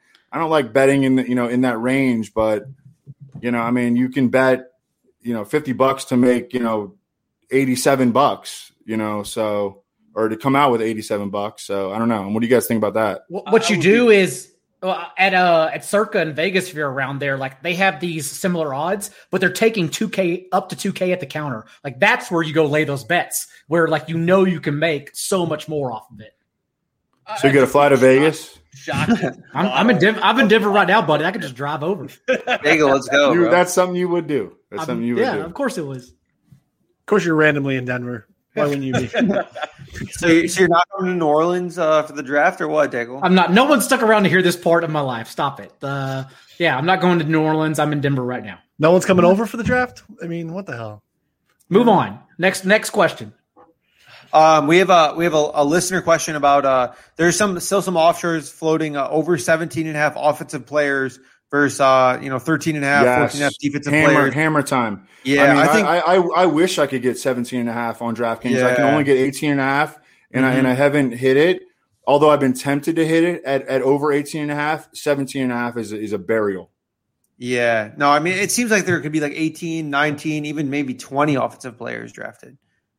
Um, The thing that's interesting to me though, though, is I kind of agree with Evan where we could have cornerback heavy late. Like I think there could be a handful of edge rushers late, like Tryon, um, you know, uh, Ojulari, Basham. There's a bunch of guys that are like towards the bottom, which could be fringe first rounders. Like if we're saying that there's all these guys at the bottom that we don't think are receivers, then like where are these offensive guys coming from? Like it, we're we're like just splattering at the board and not necessarily correlating them like I think is probably the, the better play.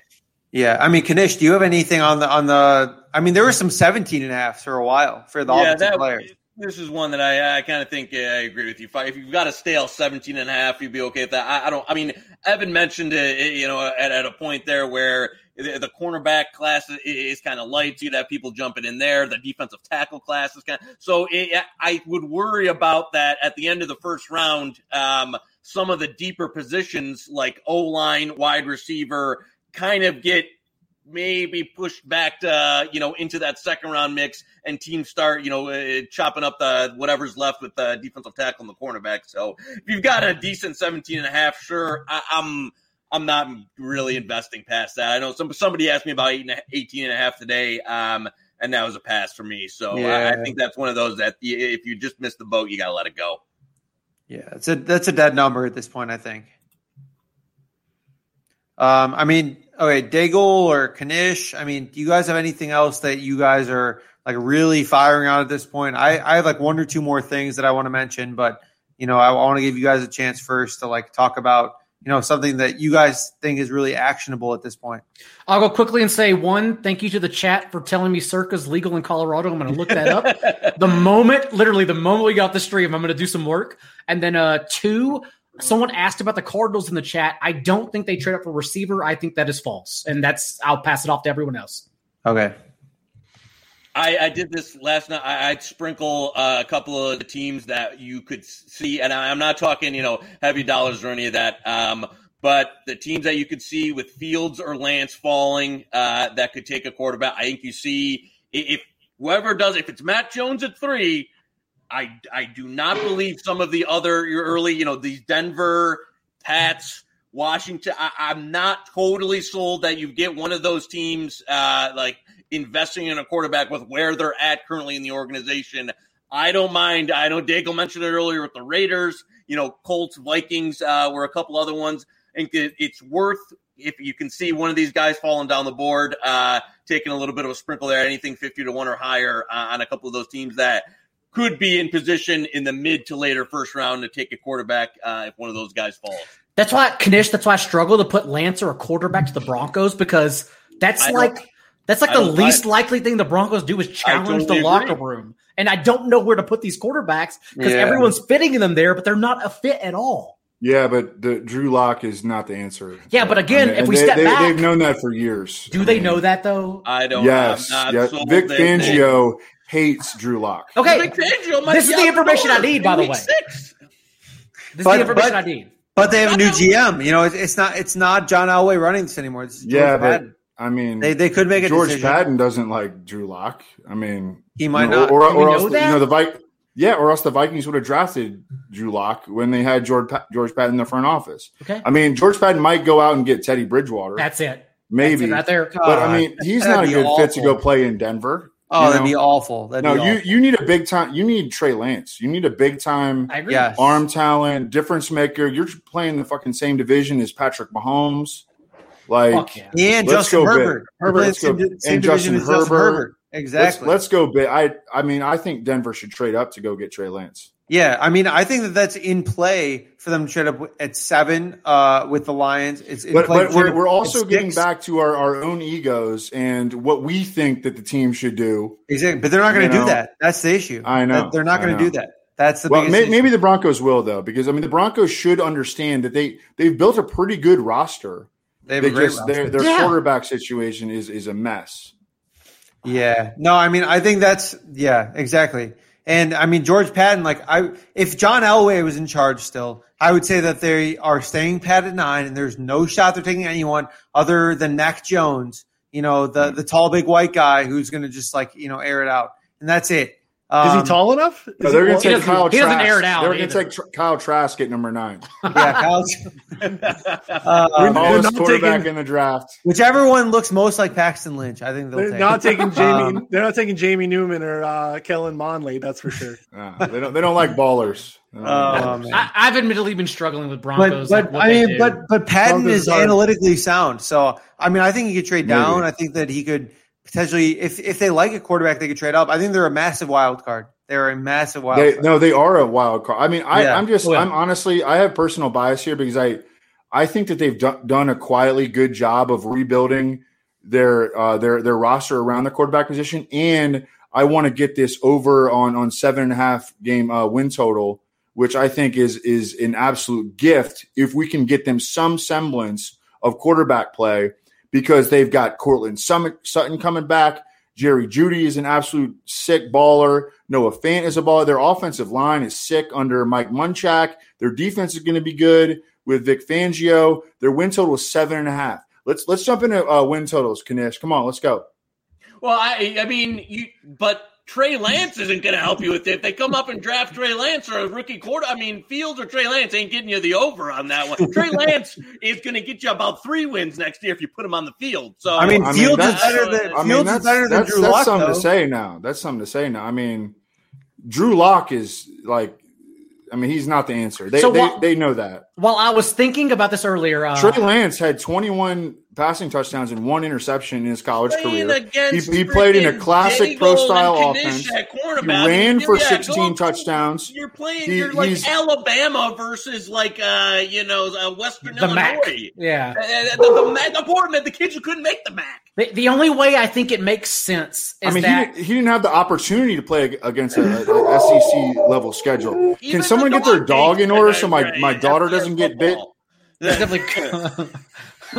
I think that's a joke for three. Uh, I think Trey Lance, if he's viewed like the NFL we've heard he's viewed as, whereas he's not competition, he's to sit a year. That's how he lands in Denver because they don't view him as competition for Drew Lock. When we all know he is more Carson NFL. Wentz came out of the uh, exact same offense in year one, started almost every game, and you know was uh, competent. I, I why, agree why, with you. why can't Trey Lance be that? No, And I agree. He's a better I- athlete. He's I got a better arm than Carson Wentz.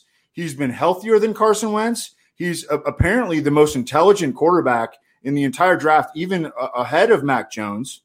He he went. He started 17 games in college. Guess what his record was? 17 and 0, motherfucker. uh, So no, I, no, no, tell me how he he also played in the most pro style offense that you've ever seen. We talked about no, this. no, no, no, Knish. no. We no. talked about this Pro-style independently. Shit on, You Knish. were in high shit school, on. you're like you're challenging, challenging, you know, your young and, and he had no talent Nobody around him. And you're telling me that anymore. Mac Jones, who had like nine first round receivers and you know six first round offensive line, the backup offensive lineman is going to be a first rounder. playing against Multiple first round RBs, NFL coached by Nick Saban. Do you even know who the coach of North Dakota State is? My cousin and some Neither do I. that play. Listen, Trey Lance. Is, here's I'll give you a great you know buzz. And I, I was all about telling about this guy last offseason. Oh, yeah. Very Oh. Josh Allen reminiscent. Oh, where yeah. he, No, he- nailing this from he- day Very one. MVP reminiscent. listen. nailing this Yes. from day one. he I, needs I, that I've been type meaning of to call you out about this, Knish. You try to steal my identity. What are you You actually talking try to steal my on, my online Let's go. identity. All of a sudden, you became a Josh Allen MVP voter. You also started ca- referring Yes. to yourself as the big dog, which I thought was strange. I mean, I, It was uncomfortable. Frequently called, It was and and what was else? on the Bills over last year win total. Oh yeah, You right. You that, were. yeah. You were on the. You know, I you were not. ticket. I got the screenshot. You know, you know that was the fakest screenshot I've ever seen. I mean, that was. Oh, I mean, Knish, Knish. that was some Albright screenshot. What are you doing?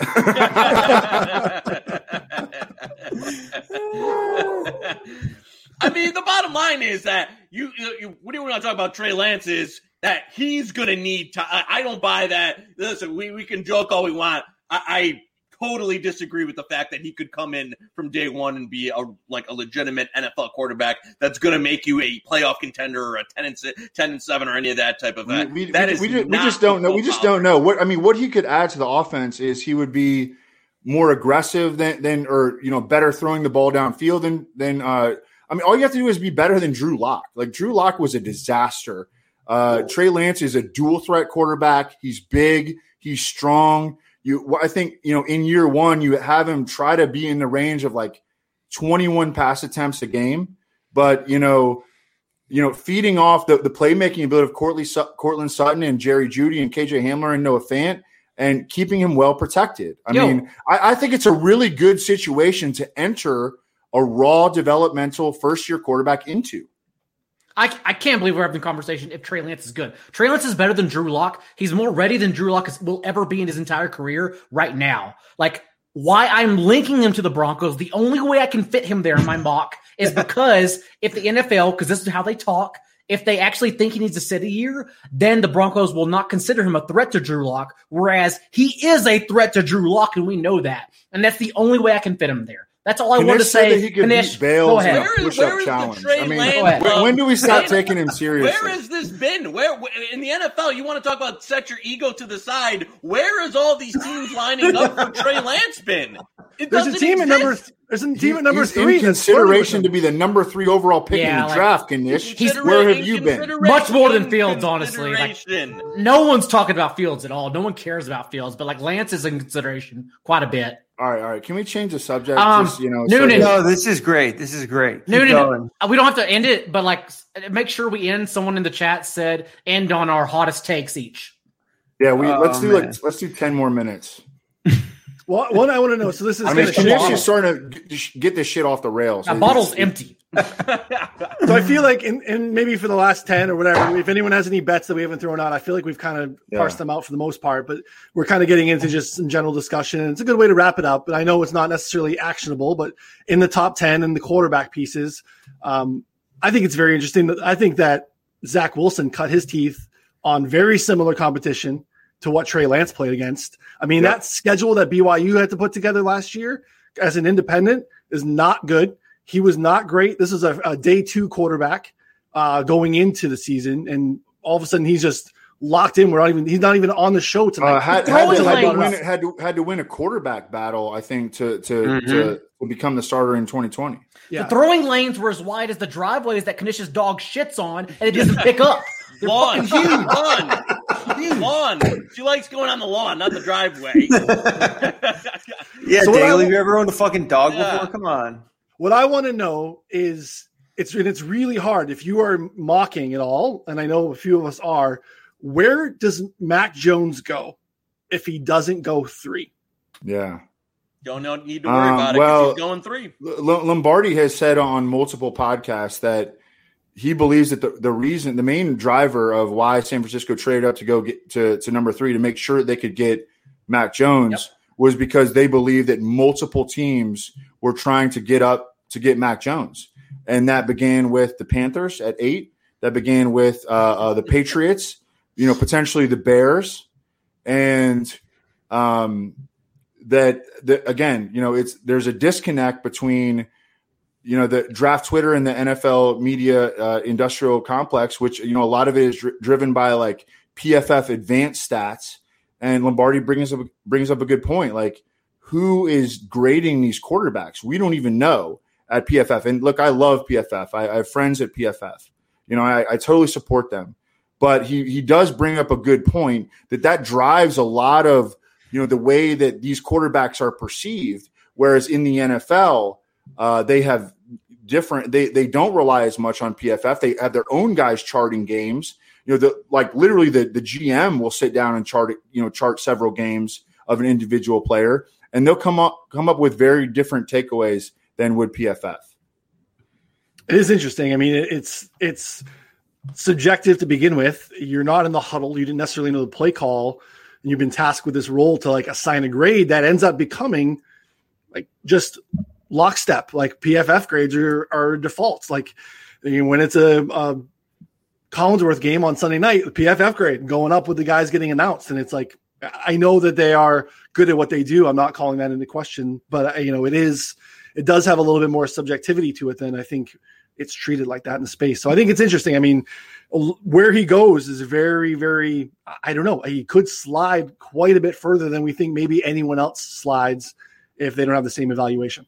I don't think he's sliding though. I think he's going three to San Francisco. Mm, the yeah. uh the I'll just feed yeah. off this one because because the worst take anyone's had the past two months is that the 49ers could have sat there at 12 and had him. They yeah, absolutely no. didn't have a fucking chance to have Mac Jones at 12, no matter what we all think, yeah. because every team wanted him. Uh, some team would have traded up to four, to three, to eight, to seven, to nine for Mac Jones, whatever we think. So they made the right, they didn't make the right move, but they made a move in trading up to three for Mac Jones. That's where my opinion sits. If he falls, the only other team that I've seen him even linked to is the Bears because it's the Bears. And I think the Panthers being surprisingly in the market for a first round receiver, although I don't think they're going to go that direction, makes sense for them to move back to 20 because they can get the Bateman or more of their choice as a slot receiver from that point. And the Bears can also move up if Mac Jones slides to number eight. And that's the only right, other spot I see. All right, yeah. I think we we we are, are, are still you know largely in agreement that Mac Jones is the favorite at, at very least to ninety nine percent pick at, at, number three. Yeah, we, where where where we what uh, discussion we really need to have is where is Justin Fields going to go? And I think we should start off with Knish because I think that his draft position slot might begin at number seven um, and, and that's, you know, I mean, Knish loves the Lions. He's, you know, he bets the over every year. You know, he's, he's donated so many to the great people at the sports books uh, on the Matthew Stafford bets. Uh, I, I think Matthew Stafford actually is a pretty good bet this year to win MVP for the Rams. But um, no, let's let's hear your take. And, and, yeah. Uh, no, listen, I, I I would be ecstatic if the Lions grab Justin Fields at number seven. I don't think it's going to happen. I don't think Brett Holmes wants to do that, but I agree with you in terms of if there's going to be a trade up, that would be the first uh, position someone would would want to look. I, I listen. I, I, think you've seen the top of the draft and you've heard him talk down by a number of things. If he starts to slide, I think that really, really opens up, uh, you know, some of the the, the potentials there um, for a team. He reminds me of a guy that the Steelers would take a chance on, and some of the quarterbacks that they've tried to profile in past drafts that haven't worked out. Um, as Nagel said earlier, the Raiders. Um, I don't think he's got. I mean, you look at the top of the board there. I don't think those you know those top six. I don't think he ends up on any of those teams. Panthers, Patriots, Falcons, Broncos, Lions, 49ers. I do not think he ends up on any of those teams. I think okay. it starts potentially uh, with Washington at plus 800. Um, and, and, then gets into the you know that second realm there. Well, well, this is a situation that then Knish where you can like where you can bet multiple teams. Like you could take yes, you know, um, uh, the Steelers, which is, is an would be an insane call by the way, like twenty five to one. Yeah, uh, and, and then you could also bet Washington. And you know, I mean, this is this is a situation where legit you can turn your even if you get a bunch of stuff wrong on, on draft day, which I think we're going to get a bunch of stuff right, but you know you can you can turn your day around by just nailing one of these at, at even at just you know putting 25 bucks out there uh, you know on on Washington or Pittsburgh. I mean, do you disagree? Uh, Do you see him ending up No, on I any don't of the top six listed there? Uh, I, I, it, it makes total sense to me that the Lions would start their rebuild with him. Chris Spielman is an Ohio, uh, an, an Ohio State guy, you know, may, and, and then, I mean, I, I think it would be insane for Denver to pass on him. But at the same time, like teams can trade up, you know, and if Justin Fields starts to fall, which I think he's going to start to fall a little bit potentially, you know, then these teams at 19 with Washington or at 24 with Pittsburgh, they may start to think a little bit more aggressively and, and potentially, you know, go up to get him. Skins going back to the Ohio State QB well is, uh, is a solid comment there. that second uh, double dipping in within two years. Uh, no, I, I, I listen. I, I, I just don't. I if the Lions hadn't hired Brad Holmes, I'd feel much more uh, apt and you know made that trade that they could, and I think that's what they should do. Uh, yeah, if they could really have uh, uh, you know a, a nice rebuild there and start it with a, a field with a guy with a ton of potential, but. Again, le- ego at the side. I don't think that's what they're going to do. I don't think the Broncos are going to draft a quarterback either. And then now you're into this realm uh, where you can, you know, bet three, four teams there, a little bit of small Man, you, you think the Broncos are going to go in with Drew Lock again? I don't. I wouldn't. I- uh. I, I, I kind of think they will. Yeah. I think they will too. I mean, Vic Fangio has never liked Drew Lock, man. But I, I Fangio was this close to not being the coach there anymore. I don't know how much Really? now with the new draft I- that I don't he's know got in the true. draft room. That's. I mean, we could we could ask uh, uh, you know DM Albright to see what he says about the Broncos. But, I don't. I mean, Yo, I, hey, by the way, shout out to Albright. I mean, I, I think he does a good job. And actually, He's pretty uh, accurate, honestly, I- Knish. Can- I love can- you, can- Knish. can- but- can- I Knish, might I- have lumped him in with a guy a couple of Yeah. Yeah, no, you Yeah. fucked up, Knish. Knish You fucked fucked up, bro. You did fucked fuck up. Knish actually likes Albright more than he's projected, but now he's so dug in. Well, he has to take no, no, shits they're- on, they're on right. Albright, It's like as well as allowing his dog to take shits on other people's guy. lawn. now, now, far Lin- off. now, Lindsay, okay, like Knish. Lindsay, okay, yeah, yeah, yeah. Yeah, Let us know about that. Uh, I will say that I genuinely think the Panthers the only team I'm worried about inside the top 15 for Justin Fields. I, th- I think he slips beyond that. Um, and I keep coming back to the fact that the Panthers, if they really wanted him, they would have made the move to trade up for him Yeah, because they tried to do that with every other quarterback they wanted. And so that's why I also linked them to either an offensive Watson lineman. would be a Panther if he wasn't a Absolutely, sexual they would. They would have given. 100%. They would have gave the Texans A hundred percent, and Not it to that cost point, some of us but- on this broadcast a lot of money that he, uh, you know, decided to whip his dong out and eighty massages. They would have gave the Texans three first round picks. I'm not agreeing with anything else 100%. Knish said there. Uh, for Watson, they went all in. My, I think they may be going all in again, like this year, to set up the next successor. Like I don't think Darnold. I think he's a one year option. Even if they pick up his next his fifth year option, and they're trying to set up the next guy to be successful. Um, I don't know who that is. I don't know what they do, but that's what keeps going back to me on Fields. I'm not sure just yet. This is why, like, so that makes sense to me, right? Because that's a new uh, kind of front office and coaching staff, and and Rhule and Matt and Joe Brady and all those things. Like, that's why I get why they would be investing into the future, right? They did it last year. Their entire draft was defense. They have a little bit of a leash. That's why I don't understand the Bears talk on the Bears taking a quarterback in the first round. They have to win now. This is right. This is Ryan Pace's Yeah. last That's not your shot, right? opinion. And- That's not so your opinion. That's Ryan. Pace. Yeah, think about Ryan Pace though. He doesn't think like that. Yeah, Yeah, you, we- yeah. I mean- you have to you have to like th- think of the dumbest version of yourself. Like may, maybe after like twelve tequila drinks, and you know, Tequila and, and, pineapple. and then, and then you're thinking on the same page as, as Ryan Pace. But you know, to go a little bit deeper, like what about at 33 to 1, Justin Fields, um, the Eagles. The Eagles are not completely out of range for Justin Fields to just sit there at 12 and take him. And there have been murmurs that they might move back 33 to 1 now. You know, th- I mean, I just I I, I think it, this this kind of stuff again, you know, we we think it's not going to happen, but I think it's worth a sprinkle. 33 to 1. I don't hate it. I don't hate 20, it at bu- all. 20 bucks on 30 31 doesn't hurt at all. Like anybody Right. can do that. That's Right. good. Yeah. That's a good bet. I do. I think that Raiders, Steelers, Eagles kind of group there all I think they are all in play. Kind of What, le- leaning on what the we're all Raiders for some connecting on here is that Justin Fields is well over four and a half. That's the number. Yeah. And like, Oh yeah. we all seem to think well over four and a half. Oh yeah. And I think he's floating at seven and a half right now though on DraftKings and most Yeah. other books. Yeah, he got bet way, That's- way down the board. For seven man. and a half though, that's tough because I think the Yeah. Lions are a popular team to trade down. Um, they have a new GM in Brad Holmes, who's like analytically sound in terms of like, well, you know, maybe he's not anal- analytically sound, but the Lions front office hired him because they were impressed with his analytics. And so, you know, like an, an analytics GM would consider trading down, knowing that they have the worst receiving corps in, in the The NFL, as roster, noted. The. There's, Yeah, there's holes. they have a- talk, you they can't a- pinpoint who they're going to take because they Exactly. got so many fucking holes. Yeah. that, yeah, that there's no like oh. So and if as Silva said, if you want to come up to get Fields, seven's your spot because the Yeah. Lions will take. Uh, they're- I don't Yeah. think they're centered in on anybody like we have to have guy X at seven. Yeah. We'll trade back to ten. We'll trade back to fifteen uh, if Mhm. you're giving enough enough package. If you want to come up and get him, so Yeah. yeah, I, I wouldn't touch Field seven and a half or eight and a half. No, now I because- e- exactly because I tweeted out tweeted this out a month ago that I thought the Lions could trade out trade back, and now you know multiple sources are tweeting out that you know they, they think it's likely that the Lions are trying to trade back as much as possible, and it makes sense. I mean, it does because they have holes everywhere on their roster, everywhere.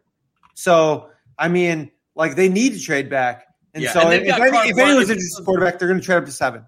they've got enough carb like where this i mean along with the Goff trade and the they know this year they can win they can go 3 and 14 and the organization is still all in play nobody's losing their job so Yeah, kinda the, got the, the, this- the scary part of, of of this always is is applying rationality to irrationally, you know, uh, Mhm. irrational actors, which which the Lions have been for a long time. I, I I hope for your sake that you're right, Knish. You know, I'm tired of seeing the Lions be, you know, I mean, I I, I kind of liked them last year, you know, to be like a sleeper to be good, but um, Nope. I mean, they're- I, they're- I think they should do like the long rebuild thing, not even the quick rebuild thing like Miami did, like the long rebuild thing that They need to win one game next year, like or Yeah, less. no, Yeah. I, I, legitimately they need to go into next I mean, year with the- the number one pick I'm telling you now, and for anyone listening, they're going to be favored in one or fewer games next year, according to Vegas. One or fewer. unless Dude, like Goff is great in this new system which a lot of people are talking No, about Joey, Stop it. stop finish. Stop it. Many people are i'm talking telling about you this. i'm telling Uh,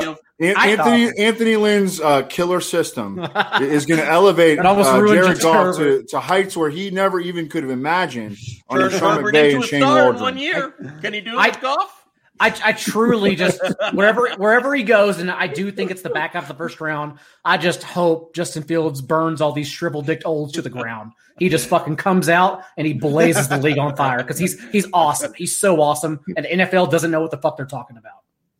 Oh my god! All right, fire takes to wrap it up. I think was the uh, the question there. So I, I feel like it's That a probably pretty been- fire take. That's that's way back. Otherwise, I would I would pull it up, but it, it's like you know hundreds of comments back. So Yeah. Uh, I gave a couple. And I think I know we talked about it's not the best of the number, but it's still viable. Is on DraftKings you can go um, with Jones, Pitts, and Chase. Um, that's still worthwhile to me. Or if you think it's you know, Lance is, is plus six fifty, I think it makes a ton of sense. Lance, Pitts, Chase, and I really like the running back one too. Uh, with Etienne being the first running back off the board, Knish threw out some really nice long shots there, twenty nine and forty three to one uh, with the kind of exact uh, outcome. So, uh, what's a hot take for you, Connor?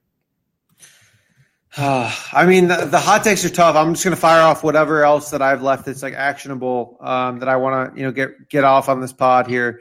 Um, I took uh, Baron Browning over 55 and a half. Um, you know, off ball linebacker from Ohio State. Um, you know, devalued position. Um, one of our guys at uh, four four Gajeski, Matt Gajeski is like you know big on the over here. Thinks it should be in the 80s. Um, doesn't think it's even close. So yeah, I, I would take this at over like up to 60. I took uh, Jaycee Horn over Parsons minus 150 on DK. It's up to minus 167. I would still take that. I think that there are like multiple teams in the top 10, you know, valuing Jaycee Horn. Um, and whereas Parsons has character issues, and the only one who seems to be somewhat interested in Parsons is you know Dave Gettleman, and I, I don't even think that he takes him there. So I think that you know Parsons falls into like the the, the 13 to 20 range, uh, whereas Jaycee Horn is like a you know top 12 to top uh, you know maybe in seven pick. Um, the other ones that I like a lot, uh, Bateman over Toney at minus 134 at FanDuel. Right now, I, I like that a lot. Um, Bateman is like viewed as like a top 20 to 25 pick, whereas Kadarius Toney is like a fringe first round pick. He has, he has some character issues. Uh, if you look at grinding the mocks uh, website right now, most of the mock drafts have uh, Bateman in like the 20 ish range, whereas uh, Toney's in like the fringe first round. He's like a 34th. And then uh, uh, Jaelan Phillips, first defensive lineman, plus 160. You know, I, I know that that's a worse number, but, you know, like the recent medicals on uh, Kwity Paye has been bad. You know, he, he flared up with a knee issue. So I've been I've been down on him. I originally took him to be the first defensive lineman at minus one ten over at four for four. We bought out of that at, at uh, um, uh, Phillips at plus one sixty over at FanDuel, and I think that he'll be the first defensive lineman. I think Paye is going to be drafted in the twenties, whereas uh, Phillips is going to be drafted in the mid teens. All right, Daigle, what do you got? Anything left? Uh, we talked a little bit earlier. Travis Etienne, if you can get him under in the first round, I still think he falls there. I don't believe the Bills would trade up for him because uh, that would like sacrifice our team who only does good things the past two years. but if they do, like, fuck it. Like, there's actually a chance it happens. Um, Jaylen Waddle over DeVonta Smith, that's still like minus juice significantly is still an obvious very bet. It's going to happen. Doesn't matter at all. Um, we talked about Sewell over six and a half very much going to happen. Not even worried about that number at all. And then just even if you see Mac Jones at like even two to one, if it's an exacta, Jones, Kyle Pitts, Ja'Marr Chase, just bet it to hedge your Justin Fields bets because I'm sorry, but Justin Fields ain't it. Like it's not happening. We got Knish. Favorite stuff. Jalen Mayfield from Michigan is the best tackle in this draft. Uh, and I took some unders on him at Circa. The numbers are a little bit tough to find. He was a guy who didn't get a ton of run, had a little bit of injuries in Michigan. Um, but you talk about a guy with potential. They they took they picked him up really young, turned him into a starter. He came in as a true freshman. He will be the best tackle in this draft, and Travis Etienne wins offensive rookie of the year. Doesn't matter what team, best running back prospect uh, in five years. Etienne, offensive rookie what? of the year I don't even care where he's going. But five years better than Barkley, better than anybody. Etienne, as good as it gets at the running back position. Don't I, I like Etienne, but what the hell is that? Who name it? Name it a better top five running back the day he sets foot in the NFL. Knish, I, I know you've been you know throwing back the roids and the HGH, you know the top, the testosterone and all that. But I mean, there is a little bit of, of uh, actionable information there. Etienne to win Oroy is is kind of interesting here. Honestly, you you do probably want to wait to see who actually drafts them. Um, I, I, mean, I was coming in a little. No, you can get better but... odds now, dude. What I mean, what are you talking about? It's man? true, yeah. I mean, I mean, the guys. Are, hey, listen. How many it. how many explosive playmakers in the NFL are there that are comparable to him at the running back position? Three, five, max. Who? I mean, he's only. Are, he's are, only are you guys on the same uh, like program? Hey, listen, you, and you put me and him in the gym together, baby. We can run a freaking. Uh, I'm, I'm about to run a four four with him. But listen, I don't know that like the whole running backs don't matter thing has devalued the position to where guys are talking. If this is five years ago, people are talking about Travis Etienne as a top ten, top five type of guy. He's that level of talent. Um, and I don't. I, I said it during last year during the college season. How many guys would I take in the NFL right now over him? And I, I could bear. I, I there, there was it was hard to come up with five. To support your point, he did average two yards fewer per touch before contact last year than the year prior because the Clemson offensive line was shuffling five different guys as opposed to NFL talent the year prior. So the numbers you can throw them out the window. It doesn't make sense. He's still the most talented back in this draft, arguably. Not arguably. Done deal. Thank you. Yeah pretty sexy going to a spot like uh, Mayfield Yeah, could be interesting. Uh, Evan, yes. favorite stuff. My bold predict is uh, Matt Ryan, eighty to one to win M- NFL MVP. I understand this is not a, a specific NFL draft prop bet, but there is some fallout here if the Falcons keep Julio Jones, and, and, I'm hoping that they do. I think they should. He was like top six in yards per route run last year. I understand that he was hurt a lot. He can still play. Calvin really took a big step. They add Kyle Pitts in this scenario. They bring back Hayden Hurst. They've got like personnel package flexibility. They've got um they they they got rid of their two worst offensive linemen. They're bringing back their three best offensive linemen in the place of those two offensive linemen that they lost. Uh, Matt Gono, who they gave a second round restricted ten or two, and uh, Matt Hennessy, who they took uh, I think uh, in the second round or early in the third last year, and is ready to play uh, out of Boston College. Uh, they're going to have a really good offensive line. Arthur Smith is a huge play calling upgrade over Dirk Koetter. And I think that they are a candidate to lead the NFL in points scored.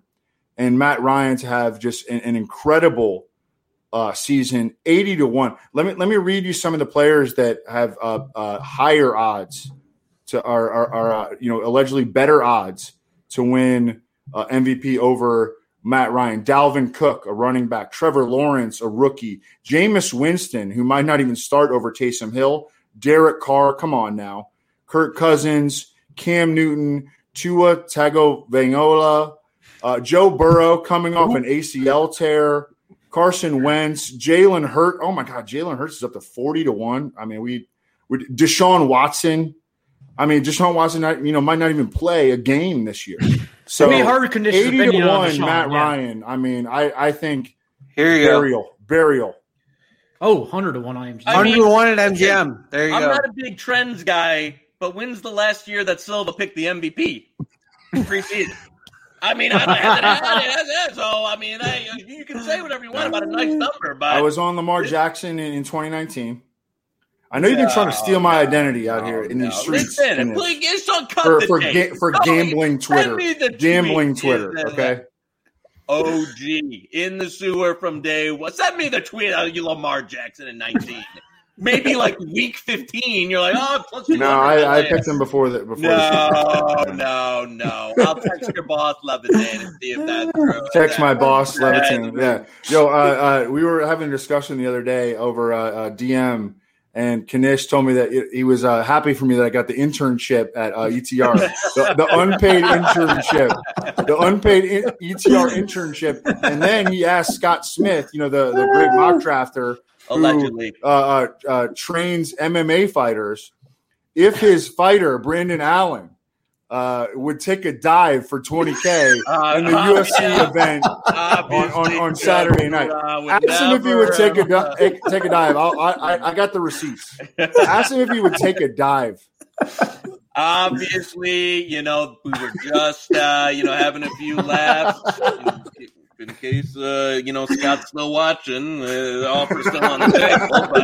But, but uh, you know, obviously, Scott, too professional for that. Um, you know, and we would never consider something Brandon so Allen has only trained his entire life only to to mortgage it for you know 20k from Joey Knish. You want 50? I, I'm, I'm, I, listen, I, I'm, make a counter offer. Tell Scott to, you know, send me a DM. I, we start with 20. He said 50. Well, you can get 50. Unbelievable. Ah, so that wraps it up. I think we've all Connor, you've uh you've shot your load here. You got all of them out. Yeah, I'm I'm done. oh man, I got nothing left. All right, uh, everyone, pump your bag. Where can they? Uh, everyone find your stuff. I know we got some final mocks. Evan, I know you put a mock up today over at uh, ETR. Is there going to be? Uh, is that the final one, or is there one more coming on uh, Wednesday or Thursday morning? No, Wednesday night. Check me out uh, at Evan Silva at Establish the Run. Love it. Um, and then uh, Knish, was it lionspride dot dot org? Uh, yeah, pride of uh, Detroit. And, um, you know, if you see me uh, in your neighborhood walking my dog, uh, go fuck yourself. Uh, you, know, I'm not, yeah, you, you see me in the window, I'm flicking you off. Uh, I'm, this, I'm not picking it up. So, uh, yeah, and, and, you know, enjoy. We're about to go for a walk here in a minute under the cover of darkness. So, uh, yeah, hopefully, if you're watching, you don't live within a few mile radius of me. Uh, and JD, you have uh, another final mock coming too, right, bud? Final mock Wednesday night before competition closes at midnight at not J Daigle on Twitter. And uh, I hear there's a rumor we're all going to be in Chicago at the end of May, the first week of June. Like, Yes, does, E- does ETR really have money if we're not doing a live show from Peace? Do they have money? Oh That's a great shit! That's all I'm saying. That's a great question. A lot of people are saying that. You a preseason betting show. It it exists. We're all live. Spent the entire budget on crypto punks and ETRs. Uh, so That's all I'm saying. He still fucking, uh, you know, can put a little something together.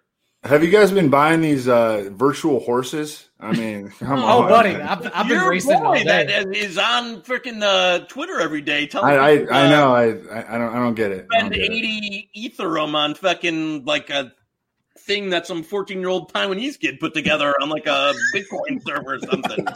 so I don't know. I don't know why these I, I, people are poor all over the world, and there's people paying you know forty thousand for a like a, a crypto punk or whatever. It's it's almost like the Am I elite stay elite. It's it? almost I- like that. Yeah. One thing we got to do when Knish comes to town, it is the final year of racing here at Arlington Park in, in the Oh. area.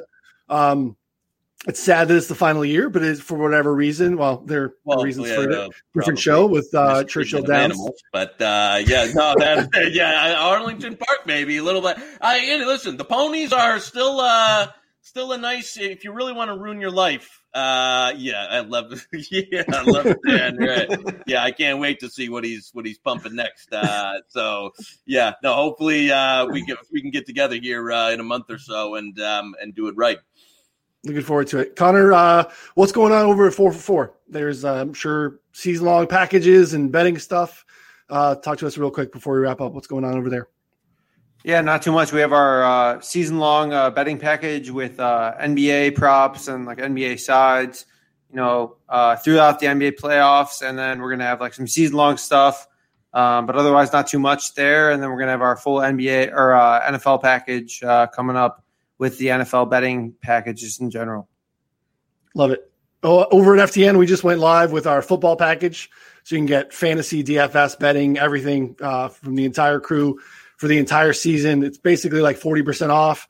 Promo code Noonan will get you another 10% over there. So definitely want to check out all that we have going on. So we will probably be back with some uh, preseason pods. We'll be digging into some win totals. I'm sure we'll have these familiar faces on again at some point. So for Connor and John, Evan, and Knish, I'm Ryan. We'll see you again soon.